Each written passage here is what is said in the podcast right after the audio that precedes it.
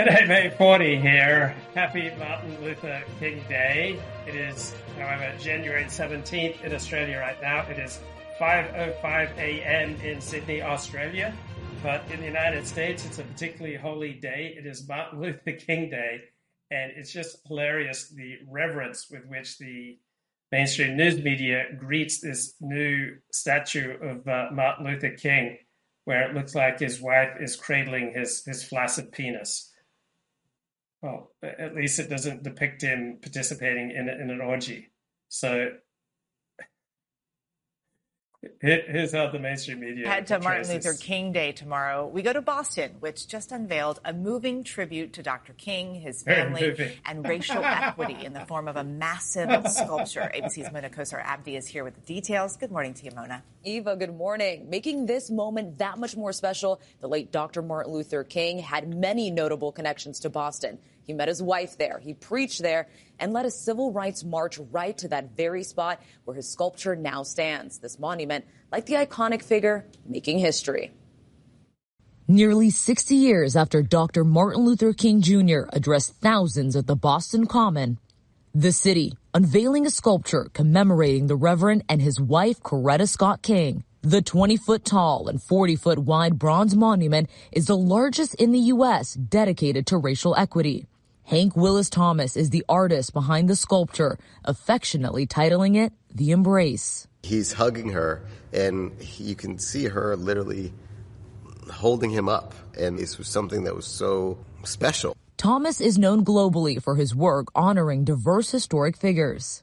I'm really excited to be highlighting this very important moment in 1964 when Dr. King was awarded the Nobel Prize, because that was really a culmination of over a decade of incredibly hard work that not only Dr. King did, but also Mrs. King.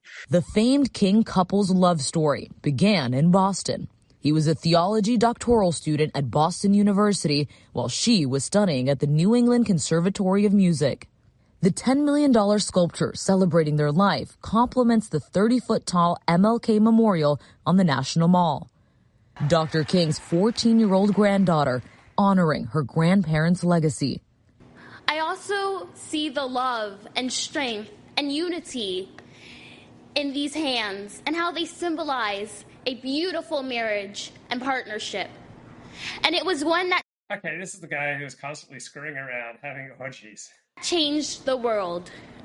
A profound message. Thomas was chosen to design the sculpture after submitting a proposal to a competition back in 2017. He says the embrace not only acknowledges Dr. King and Coretta Scott, but is also something very universal. Good times, bad times, Gio. We all need a hug. Oh, absolutely. Yes. What a beautiful oh, sculpture. What a beautiful love story, huh? Thank you for that, Mona. What a beautiful love story. It was a historic Saturday in Boston as the Embrace statue honoring MLK and Coretta Scott was unveiled. The 20 ton statue stands at Boston Common, where the Kings had their first date. The statue shows the intertwined arms of King Jr. and his wife, inspired by the photo of Dr. King smiling as he embraces his wife moments after winning the Nobel Peace Prize in 1964. In addition to the Kings, the statue memorializes 65 names of other Boston leaders. Powerful, moving. Can you believe that they, they paid $10 million for this? And the news media like treats this reverently. The, the New York Times has a long, reverent story about this, you know, stunning and brave new, new statue. Let's have a look at some of the other coverage. All right. So even some kin of Coretta Scott King hate the new $10 million sculpture just dedicated to her and her iconic civil rights leader husband in Boston. A cousin claims it looks like a penis. Mainstream media was reporting on it like it was all beautiful because they were told to say that. Seneca Scott, Coretta Scott's cousin, told the New York Post. But when it came out, little boy pointed out, that's a penis. And everyone was like, yo, that's a big old dong, man, said the 43 year old Oakland, California resident if you had showed that statue to anyone in the hood, they would have been like, absolutely not. $10 million were wasted to create a masturbatory metal homage to my legendary family members. So Seneca told the Post that woke culture allowed the expensive abstract experiment to come to fruition. this is awful, says British rapper and podcaster Zuby. It's doubly insulting to the black community. He spent $10 million on a bronze statue without a head on it. And the, the killer thing is that they treat it so reverently, right? I mean, they spent $10 million, all right, on a statue for, for Martin Luther King of uh, some, you know, his, his, wife supposedly handling his, his flaccid penis. Right? This is what they spend $10 million on. And ABC News, New York Times, the mainstream media uh, treat it as though, it, you know, it's some beautiful, reverent thing what's going on. Why it was overlooked. Most classified documents are within a folder that has a broad border, and, and over the top are these these sort of all cap statement of the classification. It's hard to miss. I've worked with classified documents for 30 years. The only reason you would miss that is if it was taken out of its folder. And that would be a very serious thing here when they're arguing inadvertence. If someone took a classified document out of a folder, they clearly knew it was classified and that it was at these locations. Really important stuff there and big questions yet to be answered. Jonathan Turley on all of that for us. Jonathan, thank you very much. Uh, Trace, uh, it seems to only be growing, this scandal. Yeah. I think we, we were all part of the holiday weekend uh, where we all looked down and we saw the news that there was this latest document reveal and thought, wow, this is just, this is getting bigger. Yeah, and that's exactly the, the point of our next guest, or one of our guests down the line, Byron York. He says this thing will get worse for the Biden administration before it gets better. And we're going to have Byron explain his kind of philosophy in that, and it will be fascinating Indeed. to hear. So. All right, we look forward to that. Meantime, the White House declaring a major disaster in California after several storms dumped rain and snow on the state in recent weeks, swamping roads, triggering landslides, killing at least 19 and leaving thousands without power. Jeff Paul live for us in Los Angeles. And Jeff, more severe weather today, we know, but, but is there any end in sight to this? Boy, I really wish I was well, yeah, there. Trace, the rain has all but stopped, at least here in Southern California, but the impact from this latest round of storms will be felt for quite some time up and down the coast of California. And this image behind me right here really tells the story. That is a storm drain, and that is a whole heck of a lot of water flowing into the wow, ocean. And unfortunately, in some areas, there are no drains like this, so it is just soaking into the ground, and that's led to washed out roads like this one in Ojai, California. All of that rain is softening the ground, causing the roads to literally crumble into the river below and then wash away. As a result, you've got not only people trapped and unable to drive out of these hard hit areas, but those who do try to leave are getting stuck in both flood waters and mud. Now, in Northern California, the situation is just as bad, if not worse. Several low lying communities are under evacuation warnings. Multiple rivers there continue to rise, causing flooding, slick roads, and more rock and mudslides. Okay, we'll keep an eye out on the news. But anyway, just the reverent way that uh, some of these artistic frauds are treated is is like the the main reason for me doing a, live stream today. So sometimes I think the mainstream media is right and the dissidents are wrong, but sometimes the dissidents are right and the mainstream media are exposed as frauds. And one of the best people for analyzing this is Steve Sailer. And uh, a few few years ago, back in 2018, he wrote in this era where it's nearly mandatory to greet each new black cultural product as effusively as if it were a cross between the five year plan and a Special Olympics gold medalist. it's difficult to tell the frauds, such as Kehinde Wiley, the self promoting Photoshopper culpable for Obama's humiliatingly incompetent official portrait. All right from the sincere mediocrity such as Ta-Nehisi Coates, from the competent professionals such as Ryan Coogler, director of the vastly overhyped but not bad movie Black Panther. So this I mean this this portrait, right, of of Obama, right? He's shown here with with six fingers, right? With five fingers and a thumb. And, and the the artist Kehinde Wiley just gets nothing but reverential treatment in, in the mainstream media. So they never talk about the extra finger mystery. When you go to the Wikipedia entry for Kehinde Wiley, they've got hundreds of words on his Obama portrait, but they don't say anything about why he painted Obama with one, two, three, four, five fingers and a thumb. Right? One, two, three, four, five. So why also is one of the back legs on the chair that Obama is sitting upon broken looking, or is the famous painter Kehinde Wiley just incompetent at perspective? Or does Kehinde not exactly paint much at all? He just outsources the actual painting to his assistants in Beijing. Here's the President Obama's official portrait of the biblical tale of Judith. Right, you see a proud African queen decapitating a Becky with the good hair. So Obama's portrait outsourcer on black bodies. This is Public Radio International. Kehinde Wiley reimagines old portraits because if Black Lives Matter deserve to be in paintings. I've never had so many museum guards walk up to me like they did in Paris, where they said, Oh my God, I've never seen this many black bodies in a public space. I, am sure that's just what they said. So, all this talk about black bodies, isn't this a little dehumanizing? So, he acknowledges this is a delicate time for his work to be exhibited in France. Far right politicians there have seen a surge in support I think it's obvious that something that we see here in America, we see it in Brexit, we also see it in France, and all those black and brown bodies that are in places like the recently dismantled migrant camp in Calais called the Jungle have to be remembered as places that were once places of refuge for Eastern European Jews and homosexuals. Europe has been a place of refuge. Why should it stop with black and brown bodies?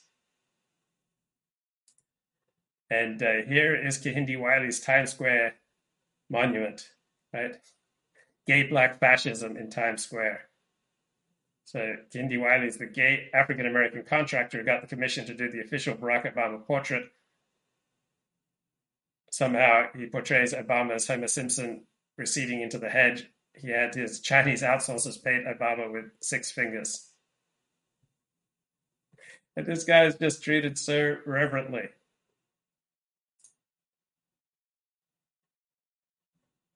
Let's have a look at uh, some of the coverage he gets. There's long been growing resentment among minority groups at what defines classic art has historically been devoid of diverse voices and expressions. Now, one young artist is changing that one brushstroke at a time, not just by redefining art, but by reimagining the great masters. Here's ABC's Mike Bickle.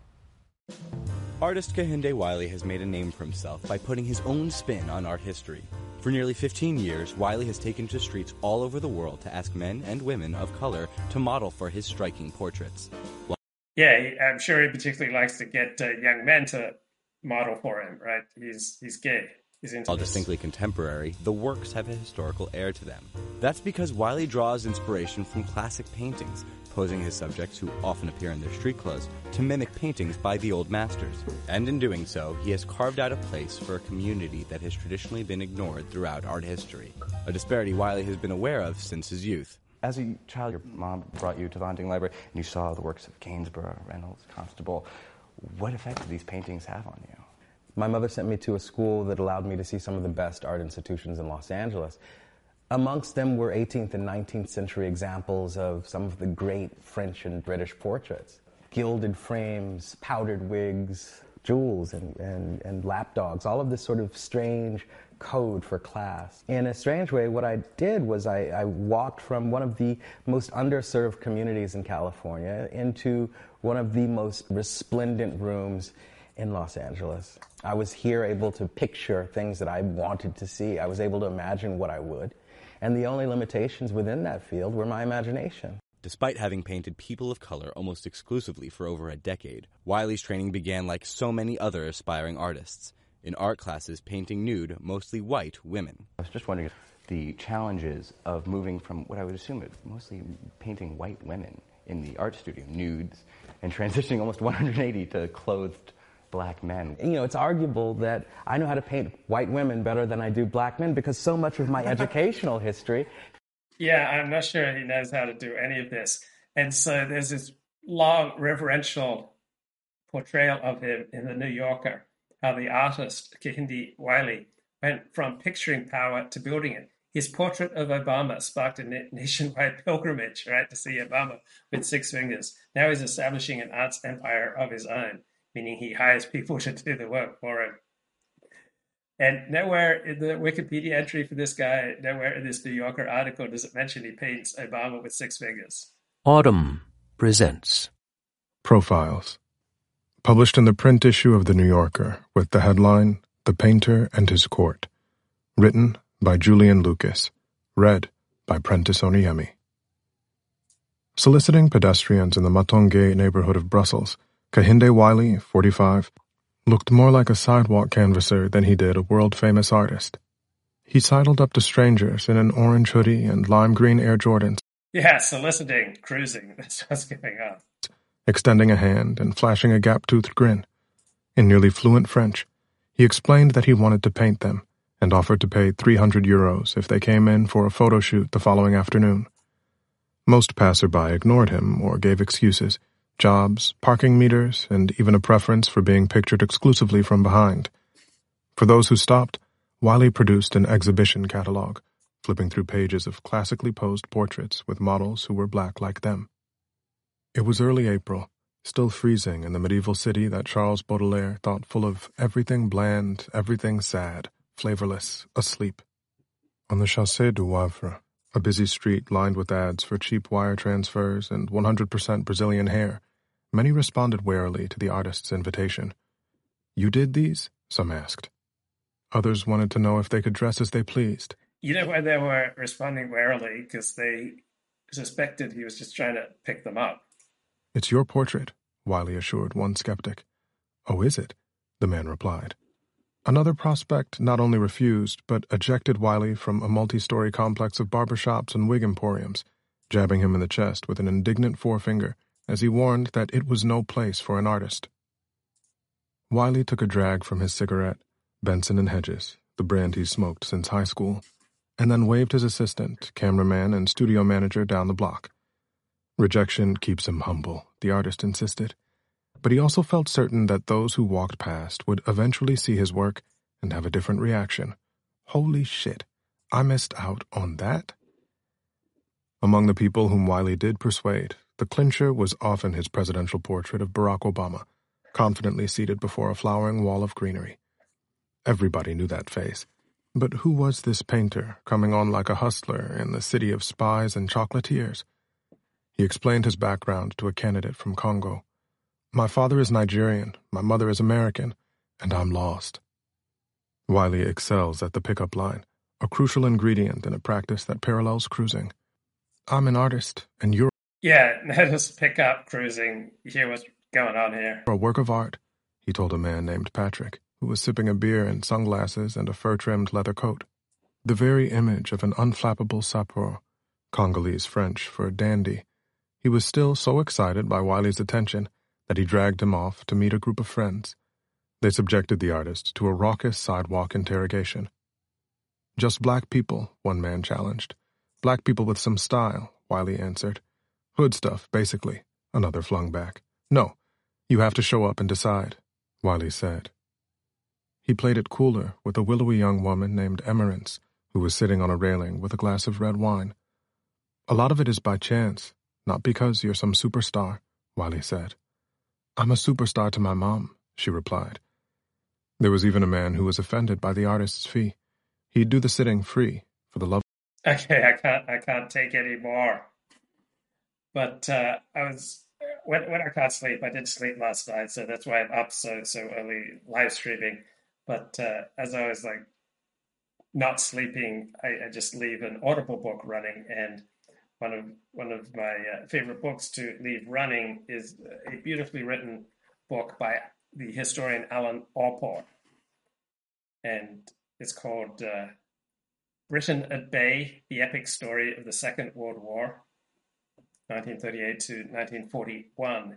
And when he describes why Britain decided to and France decided to intervene on behalf of Poland it just reminds me of the current conflict with regard to Ukraine. So Poland had no geostrategic importance to either Britain or France. And uh, Poland was a, a, more exemplary country. It was essentially a dictatorship than Czechoslovakia, which which Britain and France had already readily sacrificed in 1938 to, to Hitler. So why did you know, Britain and France finally make a stand with regard to Poland? And you know, what, what would be the considerations that would draw NATO and the United States into a wider conflict with Russia in Ukraine? So, three things have changed since Munich. So, Munich was the appeasement deal made in 1938 by the Prime Minister Chamberlain, made a deal with Hitler to allow Hitler to do what he wanted with Czechoslovakia.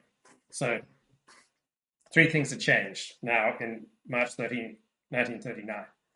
So, First was that uh, the Joint Intelligence Committee of Britain's government gave a more optimistic assessment of Britain's military situation. So, by delaying war with Germany, uh, many of the top minds in British defense thought that uh, Britain would be better prepared. So, they are now more confident that Britain would be able to withstand an initial German aerial onslaught thanks to early warning radar and fast monoplane fighters going into service with the RAF, that's the Royal Air Force. So it's now believed that Britain, in alliance with France, would enjoy better staying power than Germany over the course of a war lasting three or more years. Uh, second thing that changed was the foreign minister's growing independence from Chamberlain. So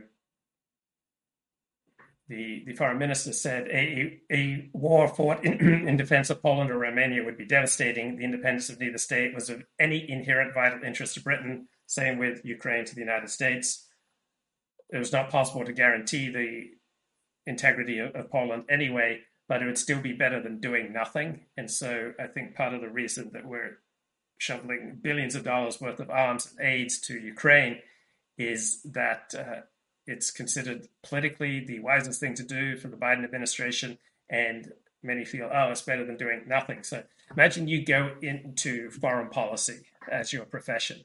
So you're likely to feel important and thrilled and satisfied with your job if you don't intervene overseas. No, you get your feeling of importance.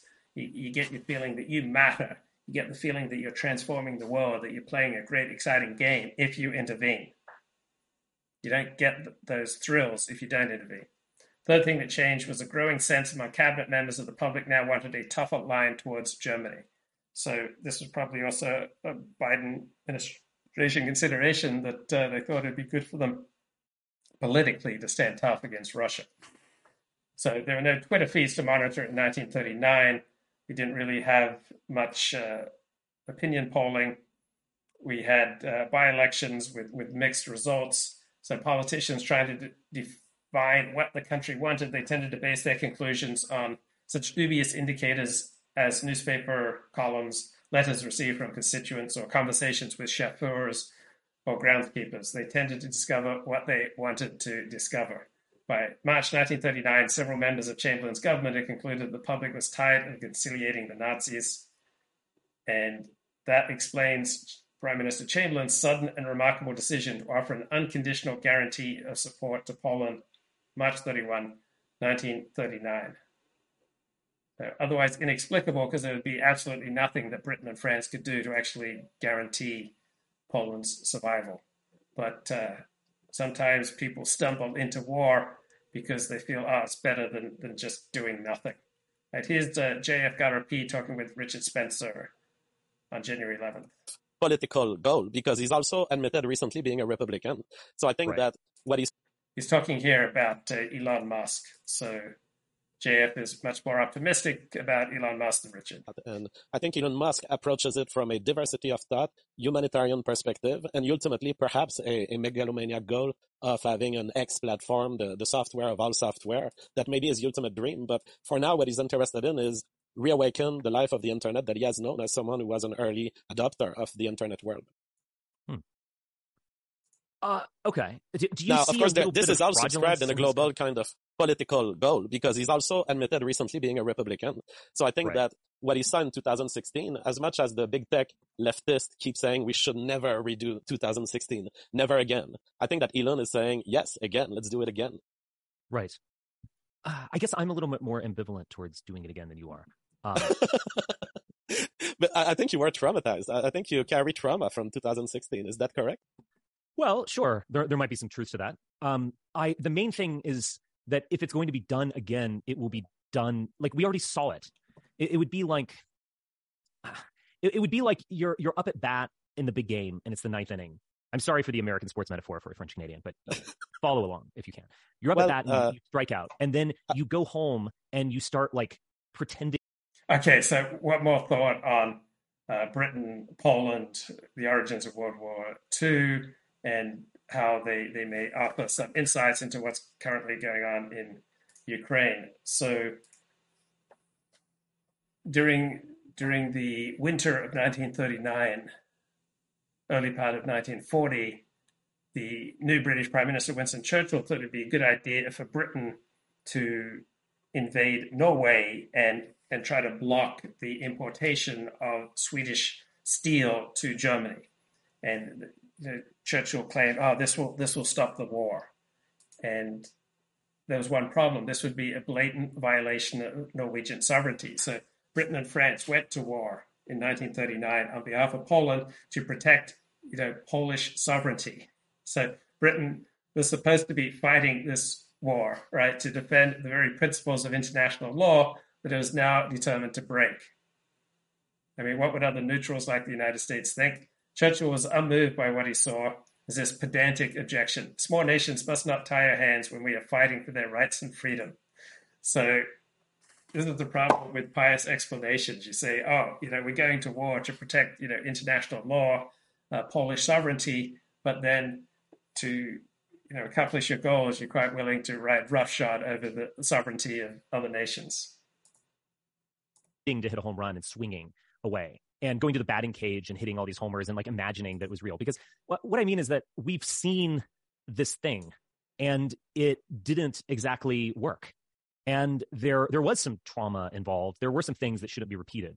And I do get the sense from a lot of alt right Twitter that they desperately want to reinvent 2016 and kind of like a programmer they're trying to put the pieces back together. It's like we saw this experiment. You know, if you put hydrogen and oxygen together in a tube and you light a match, boom, you get water. So let's reproduce that experiment. Well, that's not how history works.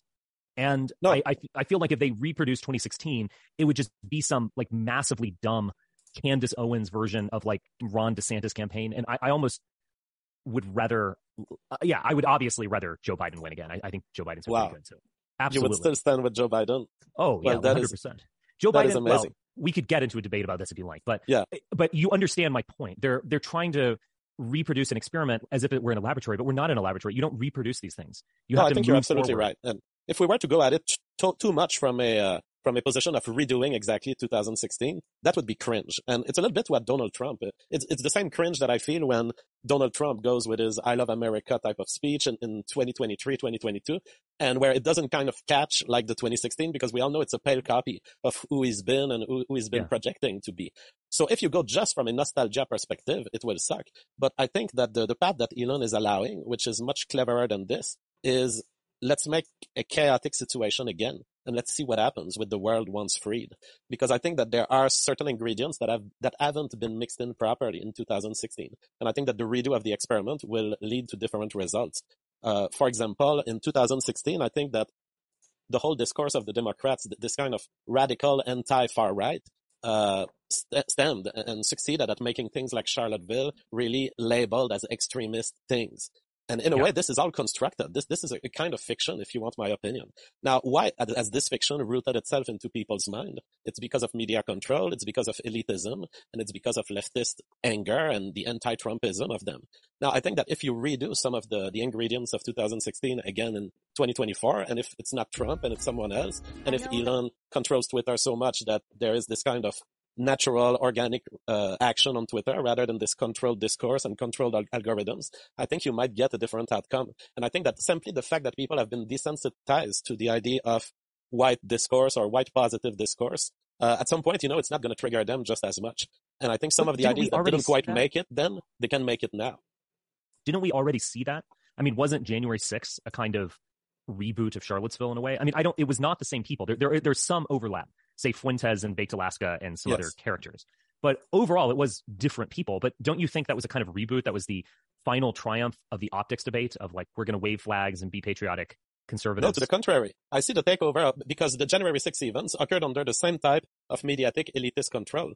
I, I think to the contrary that the takeover of Twitter by Elon Musk is the beginning of the end for this form of uh, control of uh, the discourse and that things that will happen from here will have a kind of fair window to express themselves through a truly organic population of individuals on Twitter. That's why his fight against bots and his, his kind of recuperation of a of a principle of you have a Twitter account, you're a human, and we, we won't promote the liberal talking point systematically. All of this creates very fertile ground for innovative stuff to happen, stuff that we can finally look at and be surprised. Because I'll be honest, it's been seven years that I haven't been surprised by the world. Maybe maybe if you if you put out the yay stuff because yay kind of came out of nowhere and surprised me. But I want some yes. excitement. I want some things to happen that is not controlled by CNN, MSNBC, and and stuff like this. Yeah, I think that was key. I want excitement, and, and that drives much of distant politics. Normally, if you're married and you have children, right, you have all the excitement that you need. But if you don't have that kind of stable family life, then you go looking for excitement. Sometimes you can meet your excitement needs in good ways, others in uh, more antisocial ways. I agree. And I agree with a general positive attitude, attitude towards yay, even though it's not what I like or what I would do. I, I agree. There, there is something just uh, disarming about the, you know, love speech and I love Bibi Netanyahu, but I really love Hitler. I mean, it, it, was something that captured that crazy Dionysian energy of the alt right. Um, yeah you might be underestimating the degree to which the alt right was somewhat synthetic, though, and also what wasn't just a kind of pure spontaneous order. But anyway, that's uh, maybe. Well, that's interesting. Educate me about this. Uh, what, what are you referring to? Well, there's no doubt that many of these bots that you're lamenting, and, and, and I agree with you, and, and Elon has expressed his lament, that many of those kinds of things played into this. And I don't think that the I mean, the alt right is gone in a way. I mean, it, it was a phenomenon yeah. of yesteryear. I think what, what's happening now is different and should, and should be distinguished. But there were also, I, I got sniffs, let's say, of foreign actors being very interested in the alt right and so on for their own means. So it, it, wasn't just a kind of spontaneous order. You know, it served certain ends. And let's also not forget that all of those, you know, CNN, New York Times, et cetera. I mean, a lot of the criticisms of me do have a kernel of truth to them, even if they are given in bad faith and kind of silly on some level. This hmm. idea that the mainstream media actually loved the alt right and promoted it. I mean, that, that was one of the interesting dynamics is that Bannon, and, you know, Bannon obviously has his connections. He wanted to get the alt right as basically the Breitbart comment section. And if they were racist or even anti Semitic, or certainly if they were misogynist, they were, they were welcome and but it was ultimately kind of serving his end. I mean, as he said famously, you know, Breitbart is the platform for the alt right. He said that to Sarah Posner. Yeah. And what I read from that is that he wanted to channel it. And even if you look at like Milo's um, article on the alt right from I think from like June of 2016, it was this total whitewash. It was you know it, it didn't get into the stuff that you're interested in of Darwinism and evolution and the, the future of intelligence, all that kind of stuff. It, it, it, dispensed with that. I don't think my name was mentioned in it. And mm. it was basically these guys are like paleo conservatives. And it was a whitewash. And it was an attempt to channel that energy. I mean, none of them believed any of this, particularly Milo, who knew everyone in the alt right. Um, but it was this way of channeling that energy towards Donald Trump, who was at that time, by the, the midsummer, ultimately the Republican candidate. And I think they are very much trying to do this again in the sense that there's less and less of a differentiation between the mainstream right and the dissident right, if we want to use that term. So back in 2016, the mainstream right had declared war, absolute war on the alt right. And the alt right was just like, yeah, bring it on. You're a cuck. Yeah. And that was the dynamic. And the remarkable thing about it was that Trump won. So Trump did an end run around the, and I'm not talking about like CNN or the New York Times. I think CNN and MSNBC helped Trump immeasurably, in fact, despite the fact that he called them fake news later on. Like indispensable component of his campaigning was going on CNN. But I'll leave that, you know, aside for now the Republican establishment did not want this. They want, you know, multicultural libertarianism or whatever the hell they want. Tax yeah, cuts. Not even not even libertarianism for Indians or yeah, who knows? Um, and they declared war, but we kind of won via Trump. But at some point, the dynamic changed, and Hillary Clinton was attacking the alt right, um, and and kind of inflating it while she was attacking it. Mm-hmm. And it was a like, let's use this. And at this point, I mean, you know, if you go and look on Twitter and someone says like public school teachers are groomers and they want to take away your st- your gas oven and um, they're demons and whatever, you don't know if that is Andrew Anglin or like a Republican in Congress. You don't mm-hmm. know if you just read those lines. But see, and that's so, white bidding. That's a victory. Uh, well, there, there's certain costs to that victory. There are and, costs, but I see it as a victory that basically every single point of the alt-right in 2016 has been recycled in one form or another. Right. Basically, the alt-right was disembodied and cannibalized, and uh, its cadaver was recycled in every possible way. This means first that there was some good stuff there, and it also means that a a relatively organic, although I will agree with you, I've seen the butt problem. I was a streamer forever. So, I, I mean, I, have been at the forefront of distinguishing between what's, what's a, a, true audience and what's a fake audience. And through the super chats, in a way, I, have learned that the bots don't have much money. and so eventually you can, you can tire them off. Uh, but yeah, so I think there's so much victory to be celebrating. And I see it as much broader than just a question of the evolution of the alt-right to so much victory to, to, be celebrating. I mean, the alt right absolutely collapsed. Almost nobody identifies with the alt right. And Richard Spencer saw to it by November of 2016 that anyone with anything to lose could not identify with the alt right because Richard Spencer determined to equate the alt right with Nazism, which is not a good look in Anglo countries, right? Anglo countries, countries that were at war with Germany in World War II, all right, they don't really regard those as, as happy times.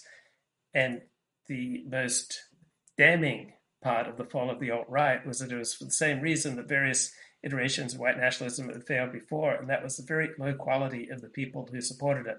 You know, largely criminals, people who like to play dress up, people who needed drama because their lives were so empty they needed to distract themselves from their own personal losing and passivity toward its death and the current state of this segment of the population. I look at the whole internet and I see vaccine resistance movement, I see freedom resistance movement, and I feel life in all of this all at the same time. And they were all squashed under the censorship control in the last three to four years.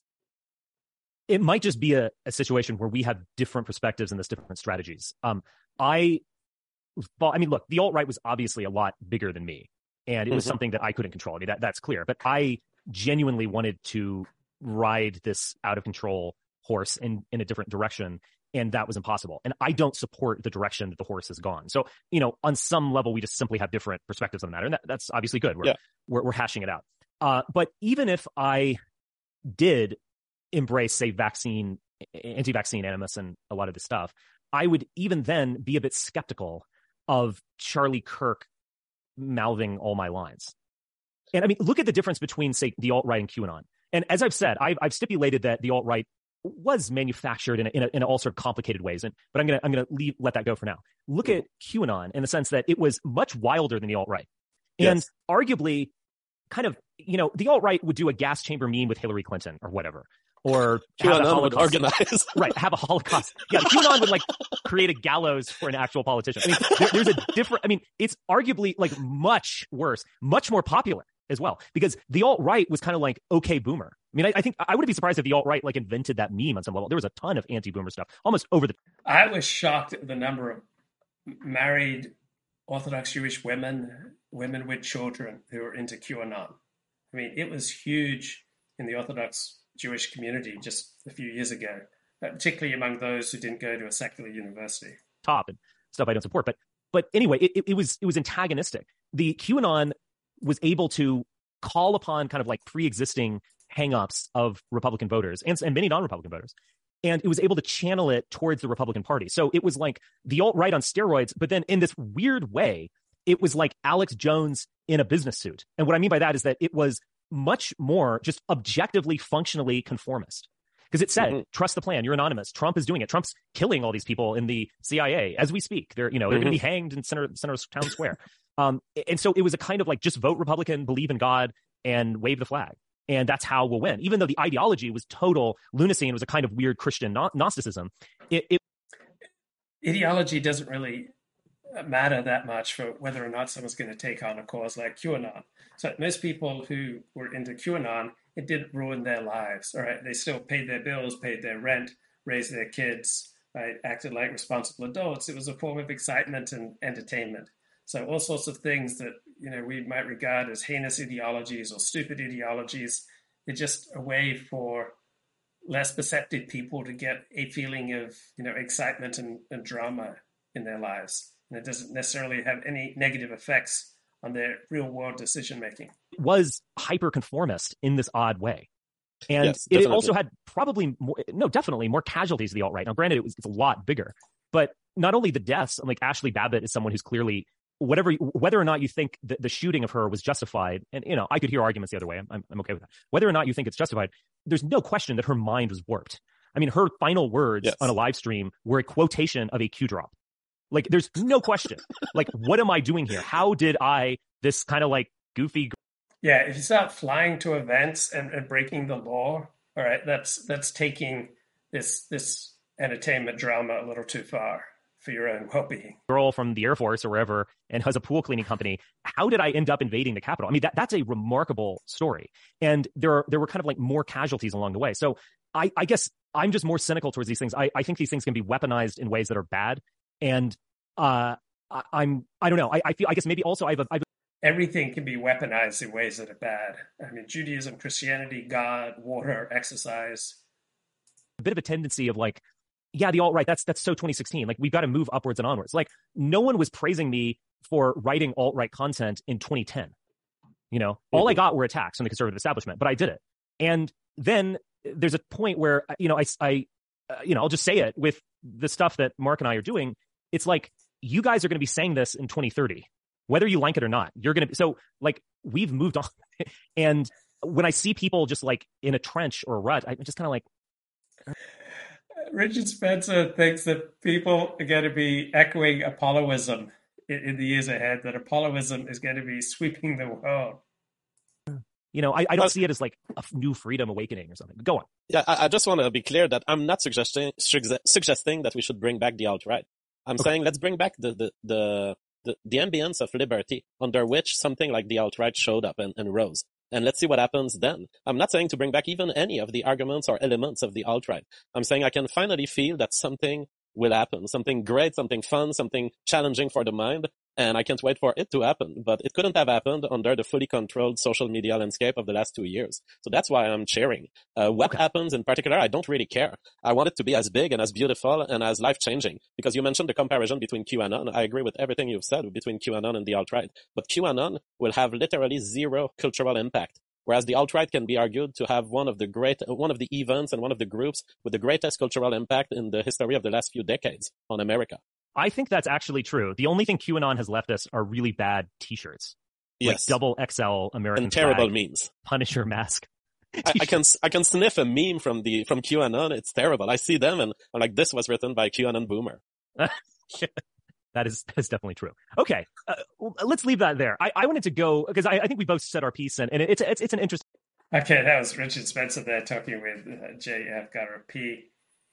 All right, uh, season two of the test is now on Amazon Prime Video. So it's about Australia's Test cricket team. The first season, 10 episodes about how Australia rebounded from its disgrace in South Africa, where several of its key players were found to be deliberately tampering with the ball. Now we're on to season two, and uh, we discover that there's an Aborigine on the Australian Test cricket team. Something to celebrate here on Martin Luther King Day very little about Scott Boland, and I don't think many of the of, of, my colleagues did either. He could have comfortably walked down the main thoroughfare, pretty well anonymous. So Scott Boland uh, discovered a few years ago that he has an Aboriginal. Scotty was sitting here, and Uzi walked in and was just like, "Part Aboriginal." Scotty, mate, come on. Scotty's now over near the coffee machine instead of uh, instead of where he was. Poor man's on debut now, and Uzi's not even playing standard Usman, really. Youngster's got to earn his turn. He's got to you're, you're such a freak. Scotty's such a nice guy, too. In my defence, I did ask him if he wanted to move, and he said no. It's all I can do. It's all I can do. I remember where I sat in the room, and it's not where I usually sit for Victoria. I was next to the fridges and the catering table and the coffee machine.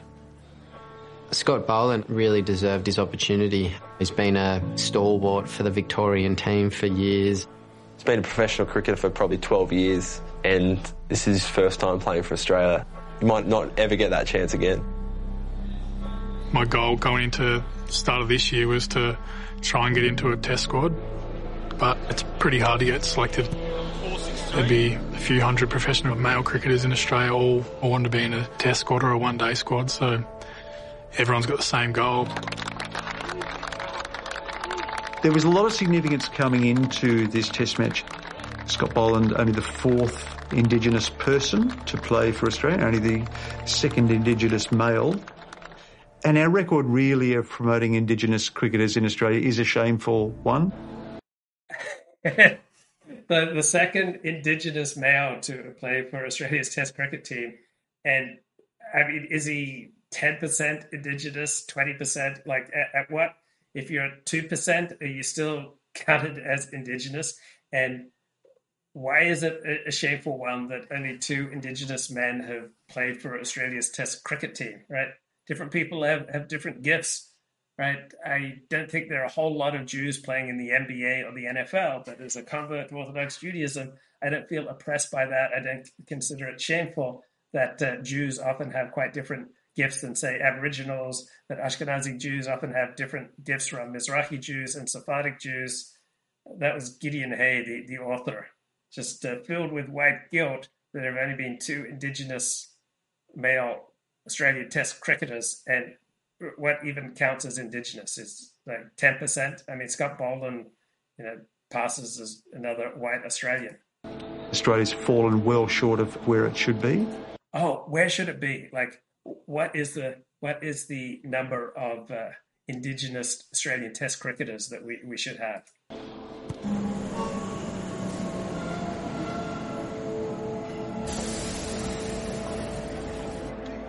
The MCG starting to fill up. Such a great atmosphere at this famous ground. Boxing Day. The uh, Melbourne Melbourne Cricket Ground, where uh, Scott Boland took uh, six wickets. Got him! He took six at the MCG. What a great effort from the England side. Took To show some character. day. It's been a great contest today. England have got themselves right back in the Test match. And uh, then it, it shows video of Scott Boland e- exploring his uh, Aboriginal roots out at Uluru Ayers Rock. Looks like.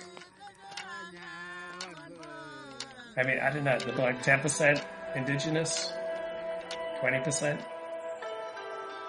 but uh, very dramatic video footage of him out at uh, Ezra. We're from Gulidjan tribe, so in like the Colac area in Victoria. My granddad was originally from there. He sort of got taken away from that area. He was adopted when he was young, and there was always sort of a bit of a Okay, so many Aboriginal communities, every single Aboriginal child is has been sexually molested, right? So wh- when talks about taking him away from that, it's like taking him away in all likelihood from horrendous sexual abuse, other forms of abuse, dysfunction, right? His his granddad got to have a much better life because he was removed from a heinous atmosphere. untold story there. We found out about our Indigenous heritage um, after Granddad passed away, which was probably 10, 15 years ago now. Okay, so they knew their granddad, right? But they didn't know he was indigenous. So he must not have been like 100% Aboriginal, right? We're talking about someone at most 50% Aboriginal who passed as, as just another white Australian. Yeah. How old are these ones? I think growing up not knowing about our family heritage and then wanting to learn more about it now that me and my brother have gotten a bit older, I think it's really helped that we've had people to lean on and, and talk to and they can teach us stuff about our Aboriginal history that, well, we once would have known. And so it goes out to uh, Ayers Rock and uh, Tudor's uh, not the most athletic indigenous So I'm the second male Aboriginal Test cricketer. At the moment, I've got a great opportunity to come out to remote areas of Australia and try and help promote cricket to these communities, and hopefully over time that we can get more Indigenous, like young Indigenous boys and girls, to play more cricket and for cricket to be a bit more mainstream. That's what Australia really needs. This is one of Australia's pressing issues. The best way for me to be a role model is to keep playing cricket. Get going. And keep being seen, because you can't be what you can't see. You can't be what you can't see. Yeah, we really need role models. I mean, how come it's basically only black communities that we always hearing need role models? Don't hear that about Jewish communities or Anglo communities or East Asian communities. Australia doesn't have an overwhelming ascendancy in the test match after two innings. So, talking about the five test match series here with England last year, where Australia just ended up dominating, but uh, so much politically correct nonsense in this series. Let me play a little bit more. So, so Scott Boland takes six wickets, and so he gets honoured. It's there in the presentation of the Johnny Mullagh Medal. So, the Johnny Mullagh Medal, there was an Aboriginal team that uh, toured England about 140 years ago. Johnny Mullagh was an all-round cricketer who was Indigenous. This is the Cathy Freeman moment. So, Cathy Freeman's Aboriginal who won at least two gold medals at the 2000 Olympics in Sydney. It's with a great honour that we recognise and celebrate and congratulate you, Scott, as one of our very own. And that's just going to what change, you know, all these Aboriginal lives because he takes six wickets and he's what ten percent Aboriginal by genetics. From the 1868 tours, that was the Aboriginal team that went over to England with the first Australian sporting team to leave the shores to go play sport in another country. And Johnny Mullagh was their star all rounder. Now he's got the Boxing Day player of the match named after him. I just think it was a huge inspiration to all those that perhaps didn't feel that cricket was a sport for them. Just a huge inspiration, just completely changing their lives. It's just going to really turn things around and, and maybe stop uh, stop sniffing petrol because of Scott Boland.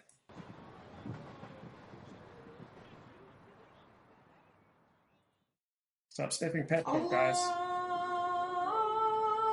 Now, uh, Australia also has a Muslim player, Usman Khawaja. Here he's speaking at an Islamic college in Brisbane. I was born in Pakistan and we moved here when I was four years old.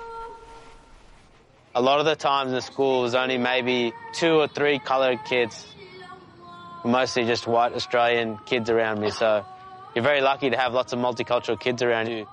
When you were young, did people judge you on how you were and what you thought about? Yep. You got to realise I grew up in Australia in 1990s, and people didn't even know what Islam really was back then. People would automatically just assume I was from India. They thought Hinduism and, and Islam was the same thing. They asked me, oh, why don't I wear a turban? Because of that, I felt judged. I used to be called a lot of names, curry muncher, um, you know, derogatory terms. So you really think that the more Australians learn about Islam, the more positive feelings they will have about it? Or the more Australians learn about Judaism, my own religion, the more positive feelings they're going to have about it? The more, for example, I know in empirical real life, the more that Orthodox Jews and non-Orthodox Jews, you know, interact, the more they tend to hate each other. So I'm not at all sure that uh, the more Aussies know about Islam, you know, the less they're going to be fearful of it. I never let them show that it hurt me, but it did. Particularly if you look slightly different, you're going to get people who try to bring you down, and you've got to have faith in yourself. Most of the time, people do that is because they're afraid of what they don't know.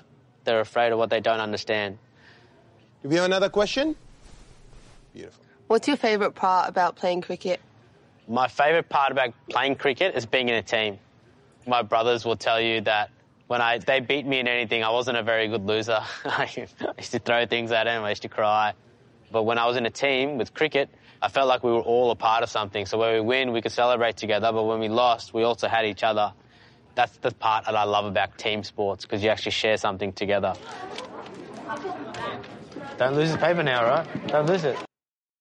Okay, Australia going all uh, multicultural. If you're curious about Twitter uh, cricket, there's a good documentary on Netflix about uh, the Indian uh, league, T20 version of, of cricket, and uh, then there's on Amazon Prime the Test.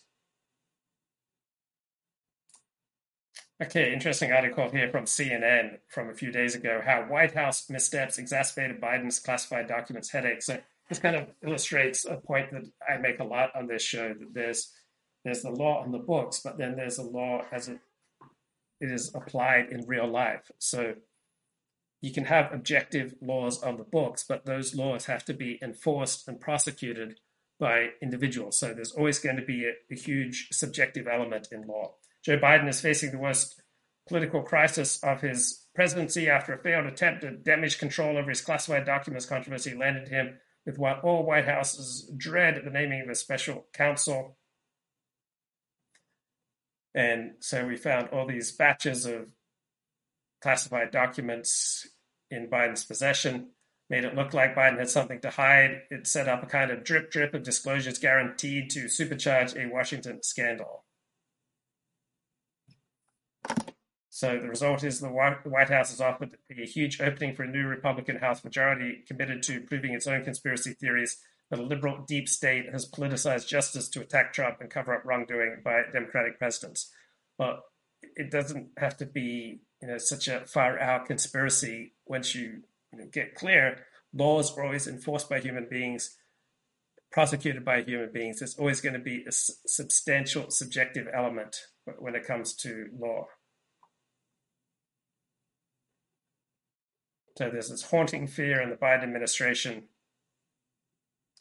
As a special counsel sweeps into view, there's the dreaded possibility they could cover some unrelated but damning areas of wrongdoing. More unflattering details could come out, and the deepening, deepening controversy has halted what many Democrats saw as a White House winning streak.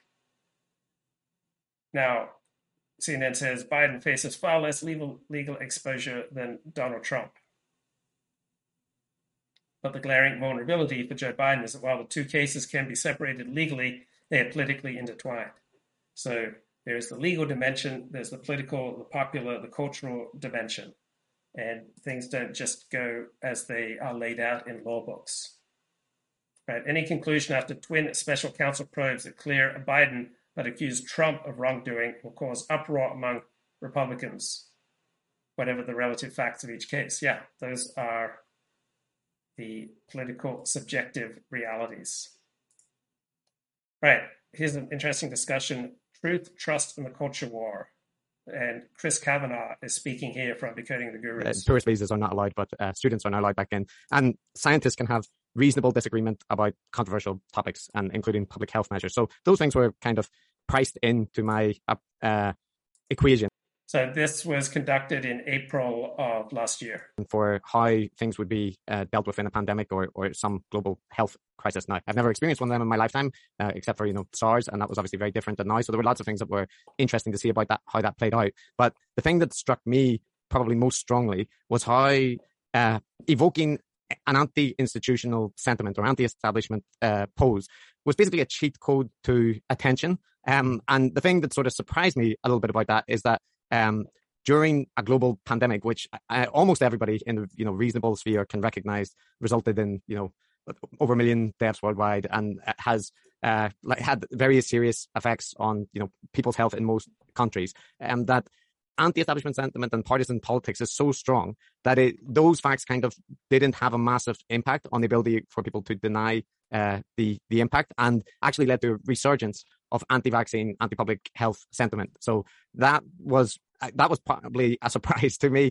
Um, but over the course of the pandemic, I've spent more time looking at uh, what happened in response to you know previous pandemics and and various efforts to uh, do national vaccines or, or global vaccine efforts. And in all cases, there's been a, a strong reaction against them. So I guess I, I probably was naive in anticipating that uh, this would be different. Um, another point would be that the vaccine and anti-vaccine and conspiracy ecosystems are vibrant and flourishing. I already knew that because I had a, a personal interest, but I was quite surprised at how they were able to capture more mainstream attention than they had before. That had already started to happen uh, in the kind of Trump era, and uh, with you know, and we could discuss that about the influence of politics uh, on that. But um, basically, you know, Andrew Wakefield was was a figure that was on the fringe and wouldn't be invited on the you know mainstream news to discuss things. He wouldn't likely appear on Joe Rogan, but uh, Bret Weinstein, Pierre Kory, Robert Malone, and Peter McCullough and the entire New Wave uh, all broke through and were given mainstream attention, especially on right wing media. Um, so I, I guess my message about truth and trust is that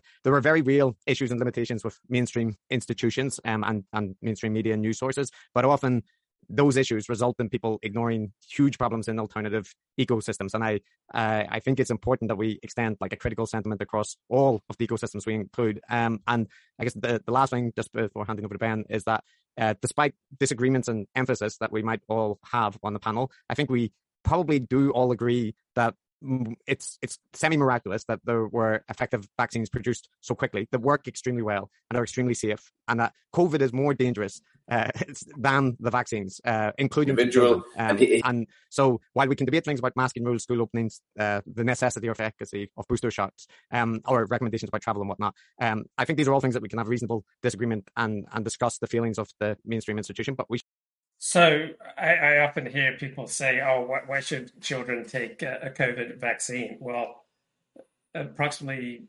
1,600 children in the United States have died from COVID. Right, infinitely larger number than than any children who, you know, God forbid, and there's no evidence for this, have died from from the vaccine. So when you compare the risks and the downsides of the vaccine compared to the, the benefits of the vaccine, it's overwhelming that uh, vaccines of all the ones that have been licensed and legalized in the United States, that all of them are far better than, than not taking any vaccine at all.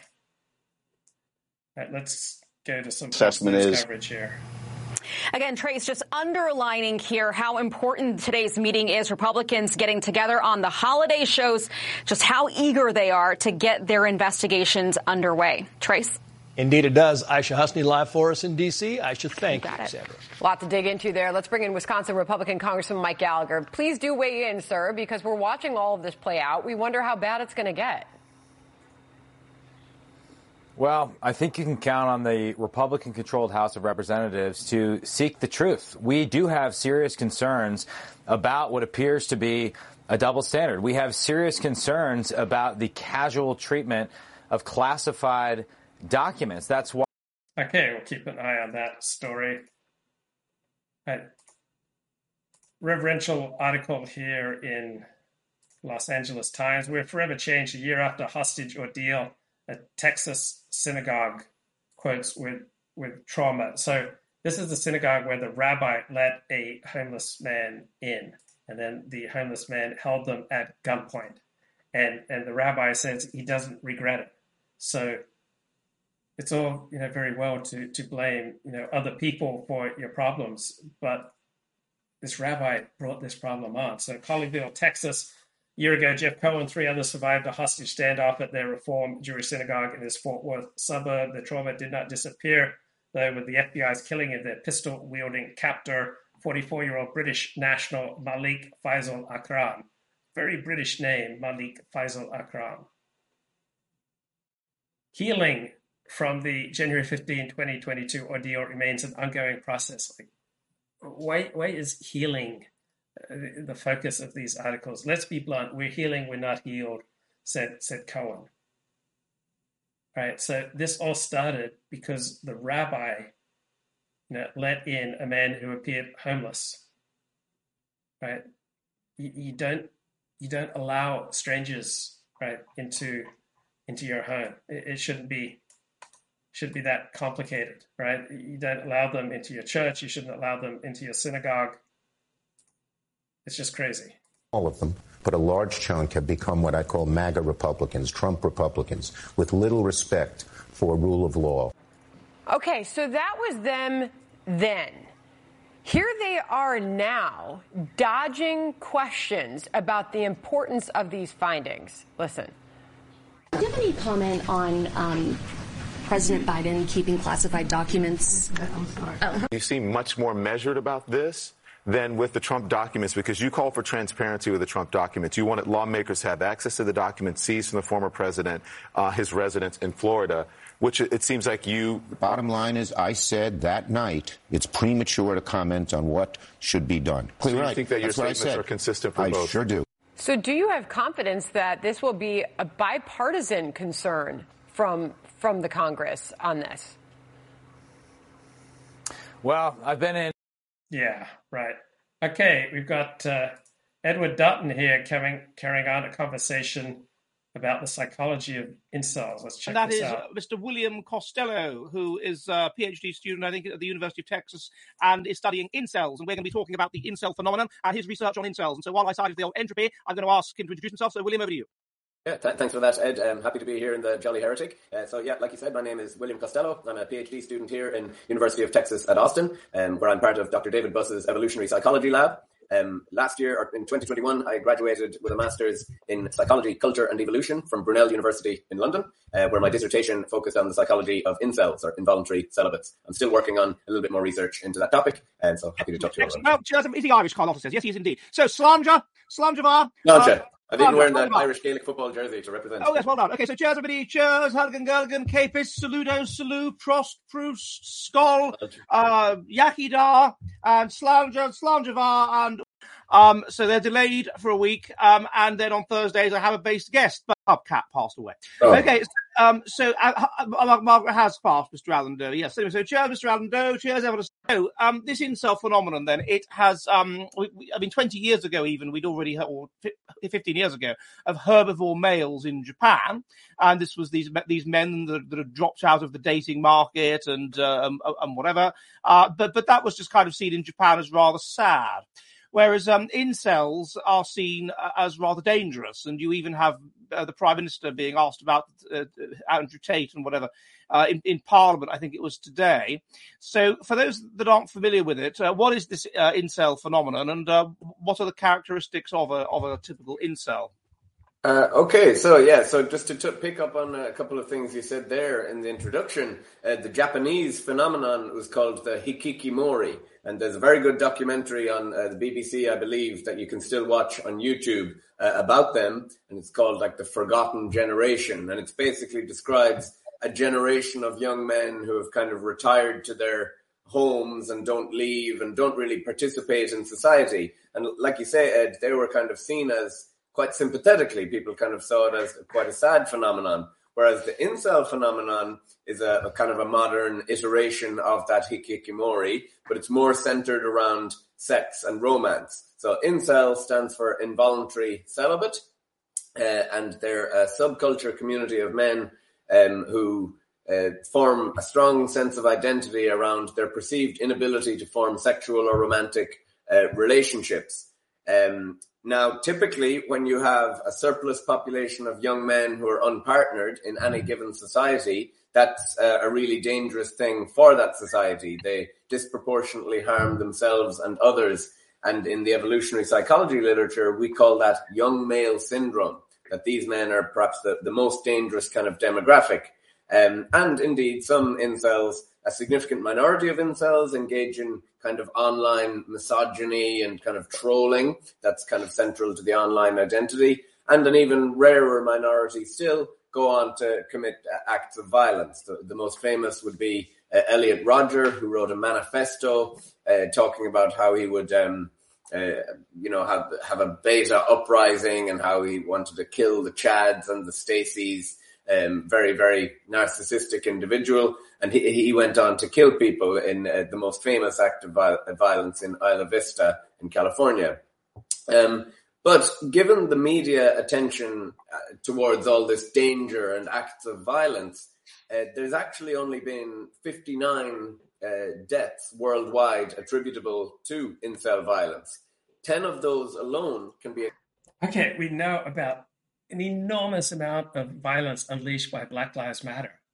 But Black Lives Matter is not treated as this terrorist group. It has uh, helped to unleash you know, thousands of extra murders, discourage policing so that we have thousands of extra traffic fatalities and, and pedestrian deaths. So when you compare the death toll of Black Lives Matter to incels, right? Like Black Lives Matter has caused the deaths of hundreds of more people than incels. Yet incels are regarded as a dangerous movement, and Black Lives Matter is regarded as this beneficent, you know, wonderful movement that is helping us to, you know, become better. accounted for by a guy called Alek Minassian. Alek Minassian is the guy who, in 2014, used a rental van to drive into and kill 10 people in Toronto.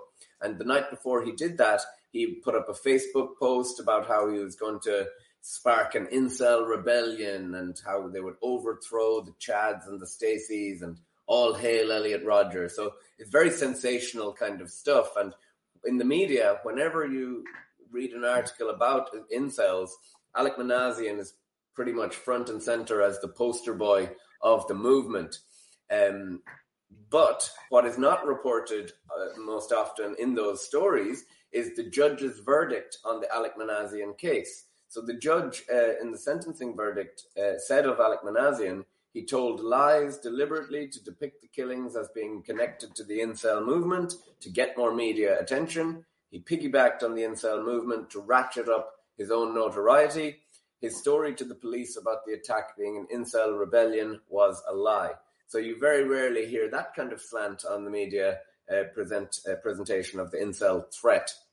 Uh, so it's a bit of a weird one that typically you would expect this demographic of sexless young men to be very What- dangerous. what- what- what- to go back a bit though, why has it manifested at all? I mean, if we if we go back to uh, uh, 1920, the 1921 census, uh, they were talking about a spinster crisis, and particularly a spinster crisis among the upper and upper middle class, because um, eight percent of people that went out in World War One were killed, but it was twelve percent of the officers, and the women wouldn't marry down, and so therefore you had all these these spinsters. I remember some of them still when I was a young boy. You'd have these upper class, upper middle class spinsters, like in Fawlty Towers. Um, and and now um, it's completely reversed. And I mean, even though the sex ratio at birth is only slightly tilted in favour of boys, um, so why has it become such a noticeable phenomenon over the last 20, uh, well, fifteen years or so? Yeah, so I suppose there is a kind of a, a strong online internet identity. And when I first started uh, studying the topic, I kind of thought, how could someone really kind of define themselves as incel? Why would they want to uh, broadcast this fact about themselves or, or hunker down into that identity? But I actually kind of began to realize that incels get a lot out of the incel identity. They get a sense of community, they get a victimhood identity, they get a, a, a, a clear black and white way to view the world, a, a common enemy, a kind of fun, rich lexicon of trolling kind of language. So it could be that this generation of men, uh, for the first time through the internet, are uh, Yeah, that's that's really important. So the the idea that we should never walk around with any sense of victimhood does not really seem to be adaptive to reality. So too high a sense of victimhood it robs you of agency and it makes you less adept at to navigating reality. But a moderate to small amount of victimhood gives you in-group identity, it gives you purpose, and it gives you clarity about who your friends are and who your enemies are. So if you have any sort of in-group identity whatsoever, you will also have an accompanying sense of victimhood. You can't have in-group identity without a sense of victimhood. So walking around with a sense of victimhood like a two out of 10 or even a three out of 10 in intensity, right, that shouldn't be maladaptive. It's when it gets to five, six, seven, eight, and, above out of 10 in intensity that that victimhood then becomes maladaptive. So having some sense of victimhood helping you to develop in-group identity and to get clarity about friends and enemies, right? That is adaptive, right? It's not like all victimhood is maladaptive. uh, have the ability to kind of galvanize about, around this common perceived grievance. And it could Hmm. be that they're choosing the benefits I've just described of the identity over what they see as participating in an anxiety inducing, humiliating, expensive, and uh, rewardless mating market. So you're, so you're saying basically, you're saying basically that when when someone like me that was born in 1980, as against someone that was born in the year 2000, was in a situation of not being able to didn't have a girlfriend, you just accepted that you. So every every heterosexual man knows what it's like to be turned down uh, for for a date by women. Men, you know, boys, teenage boys, men, you know, have dozens, if not hundreds, of examples of being knocked back by women. Right? It's it's humiliating because uh, the way the world works is that the man has to be the aggressor, has to be the assertive one, has to chase women, and women get to be the deciders. So the downside of that is that pretty much every man has all these, you know, fairly vivid memories of rejection which can then you know easily become what, and so it's it's I think a lot of the the reason for use of pornography by men they get to try to undo the sting of rejection by you know looking at this you know very posh woman you know taking her clothes off and getting humiliated. And so the man by you know using that kind of material he feels like he can you know keep his own shame and rejection at the hands of women at bay.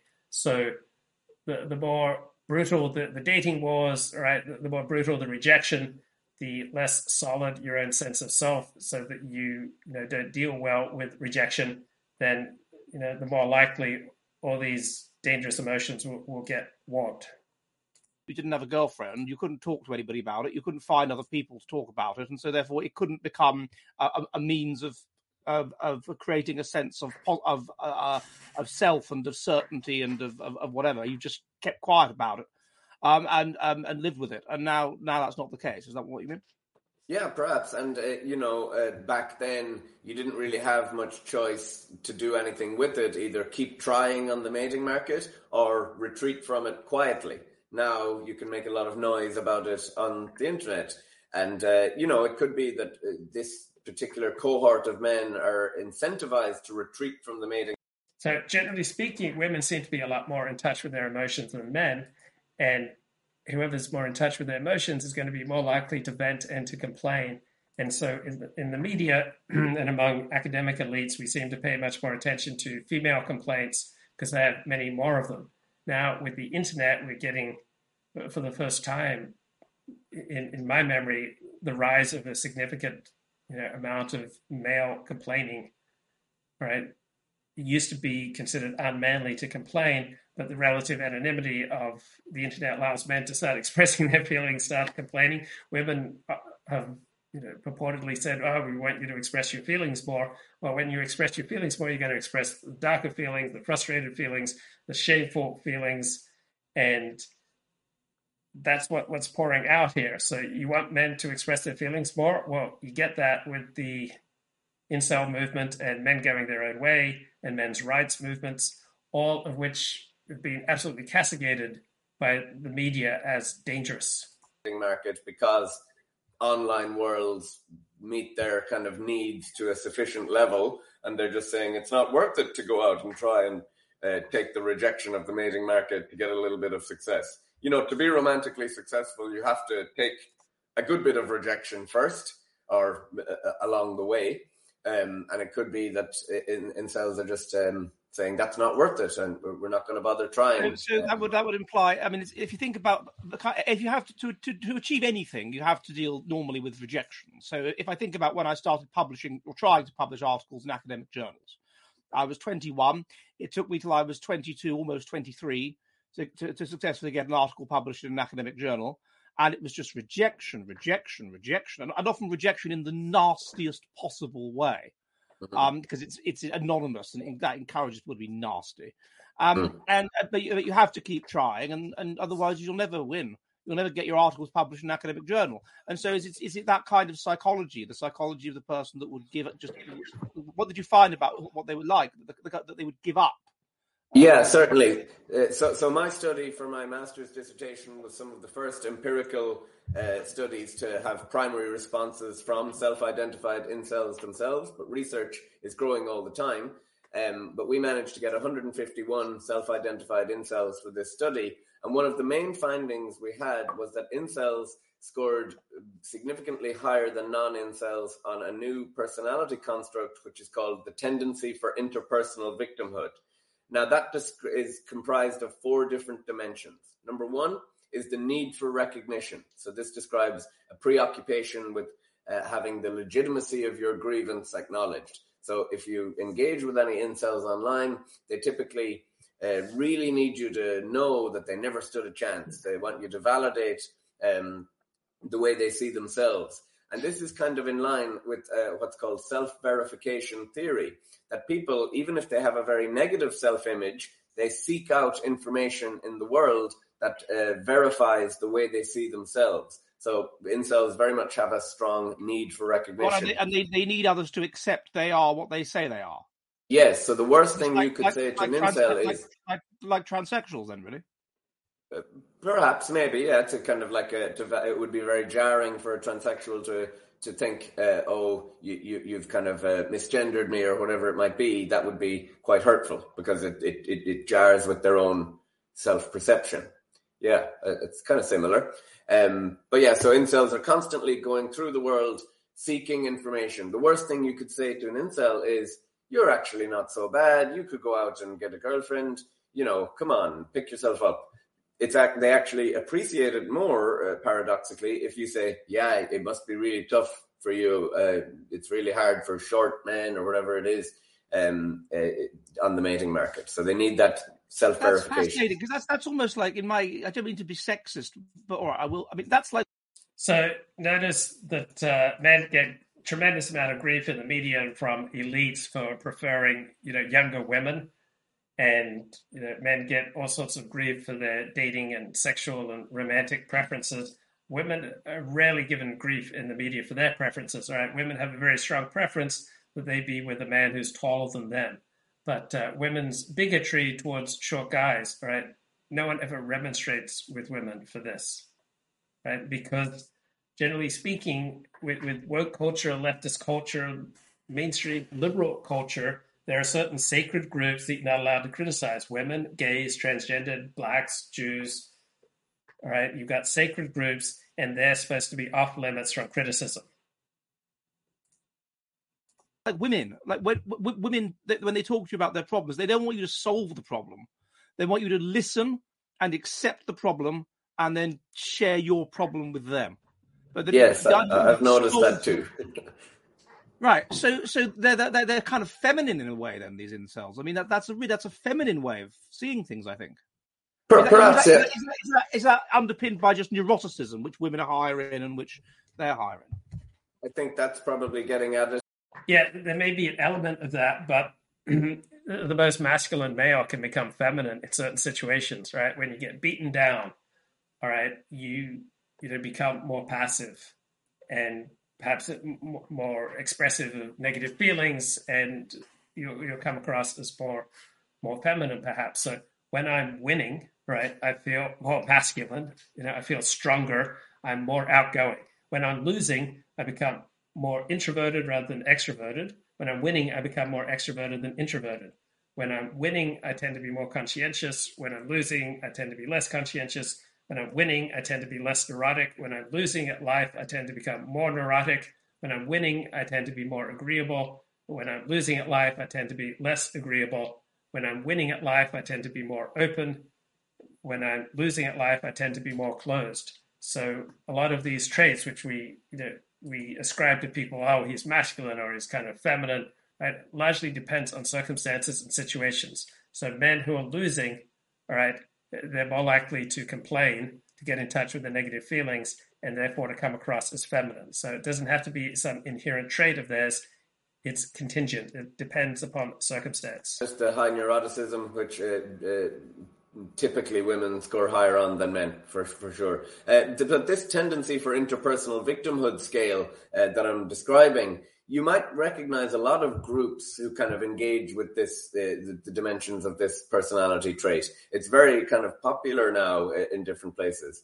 And uh, I suspect if we use this scale on lots of different groups, feminists versus non-feminists, incels versus non-incels, could have some interesting findings. One of the things that I also thought was very interesting about your study was that you found that they were relatively high in sociosexuality. Mhm. So, so Looking at uh, Odysee, question from Odysee: Is it possible to be a married incel asking for a friend? Yeah, right. Most married men aren't satisfied with their sex life. Right? Most married men probably aren't having sex every week. So a lot of married couples haven't had sex in years.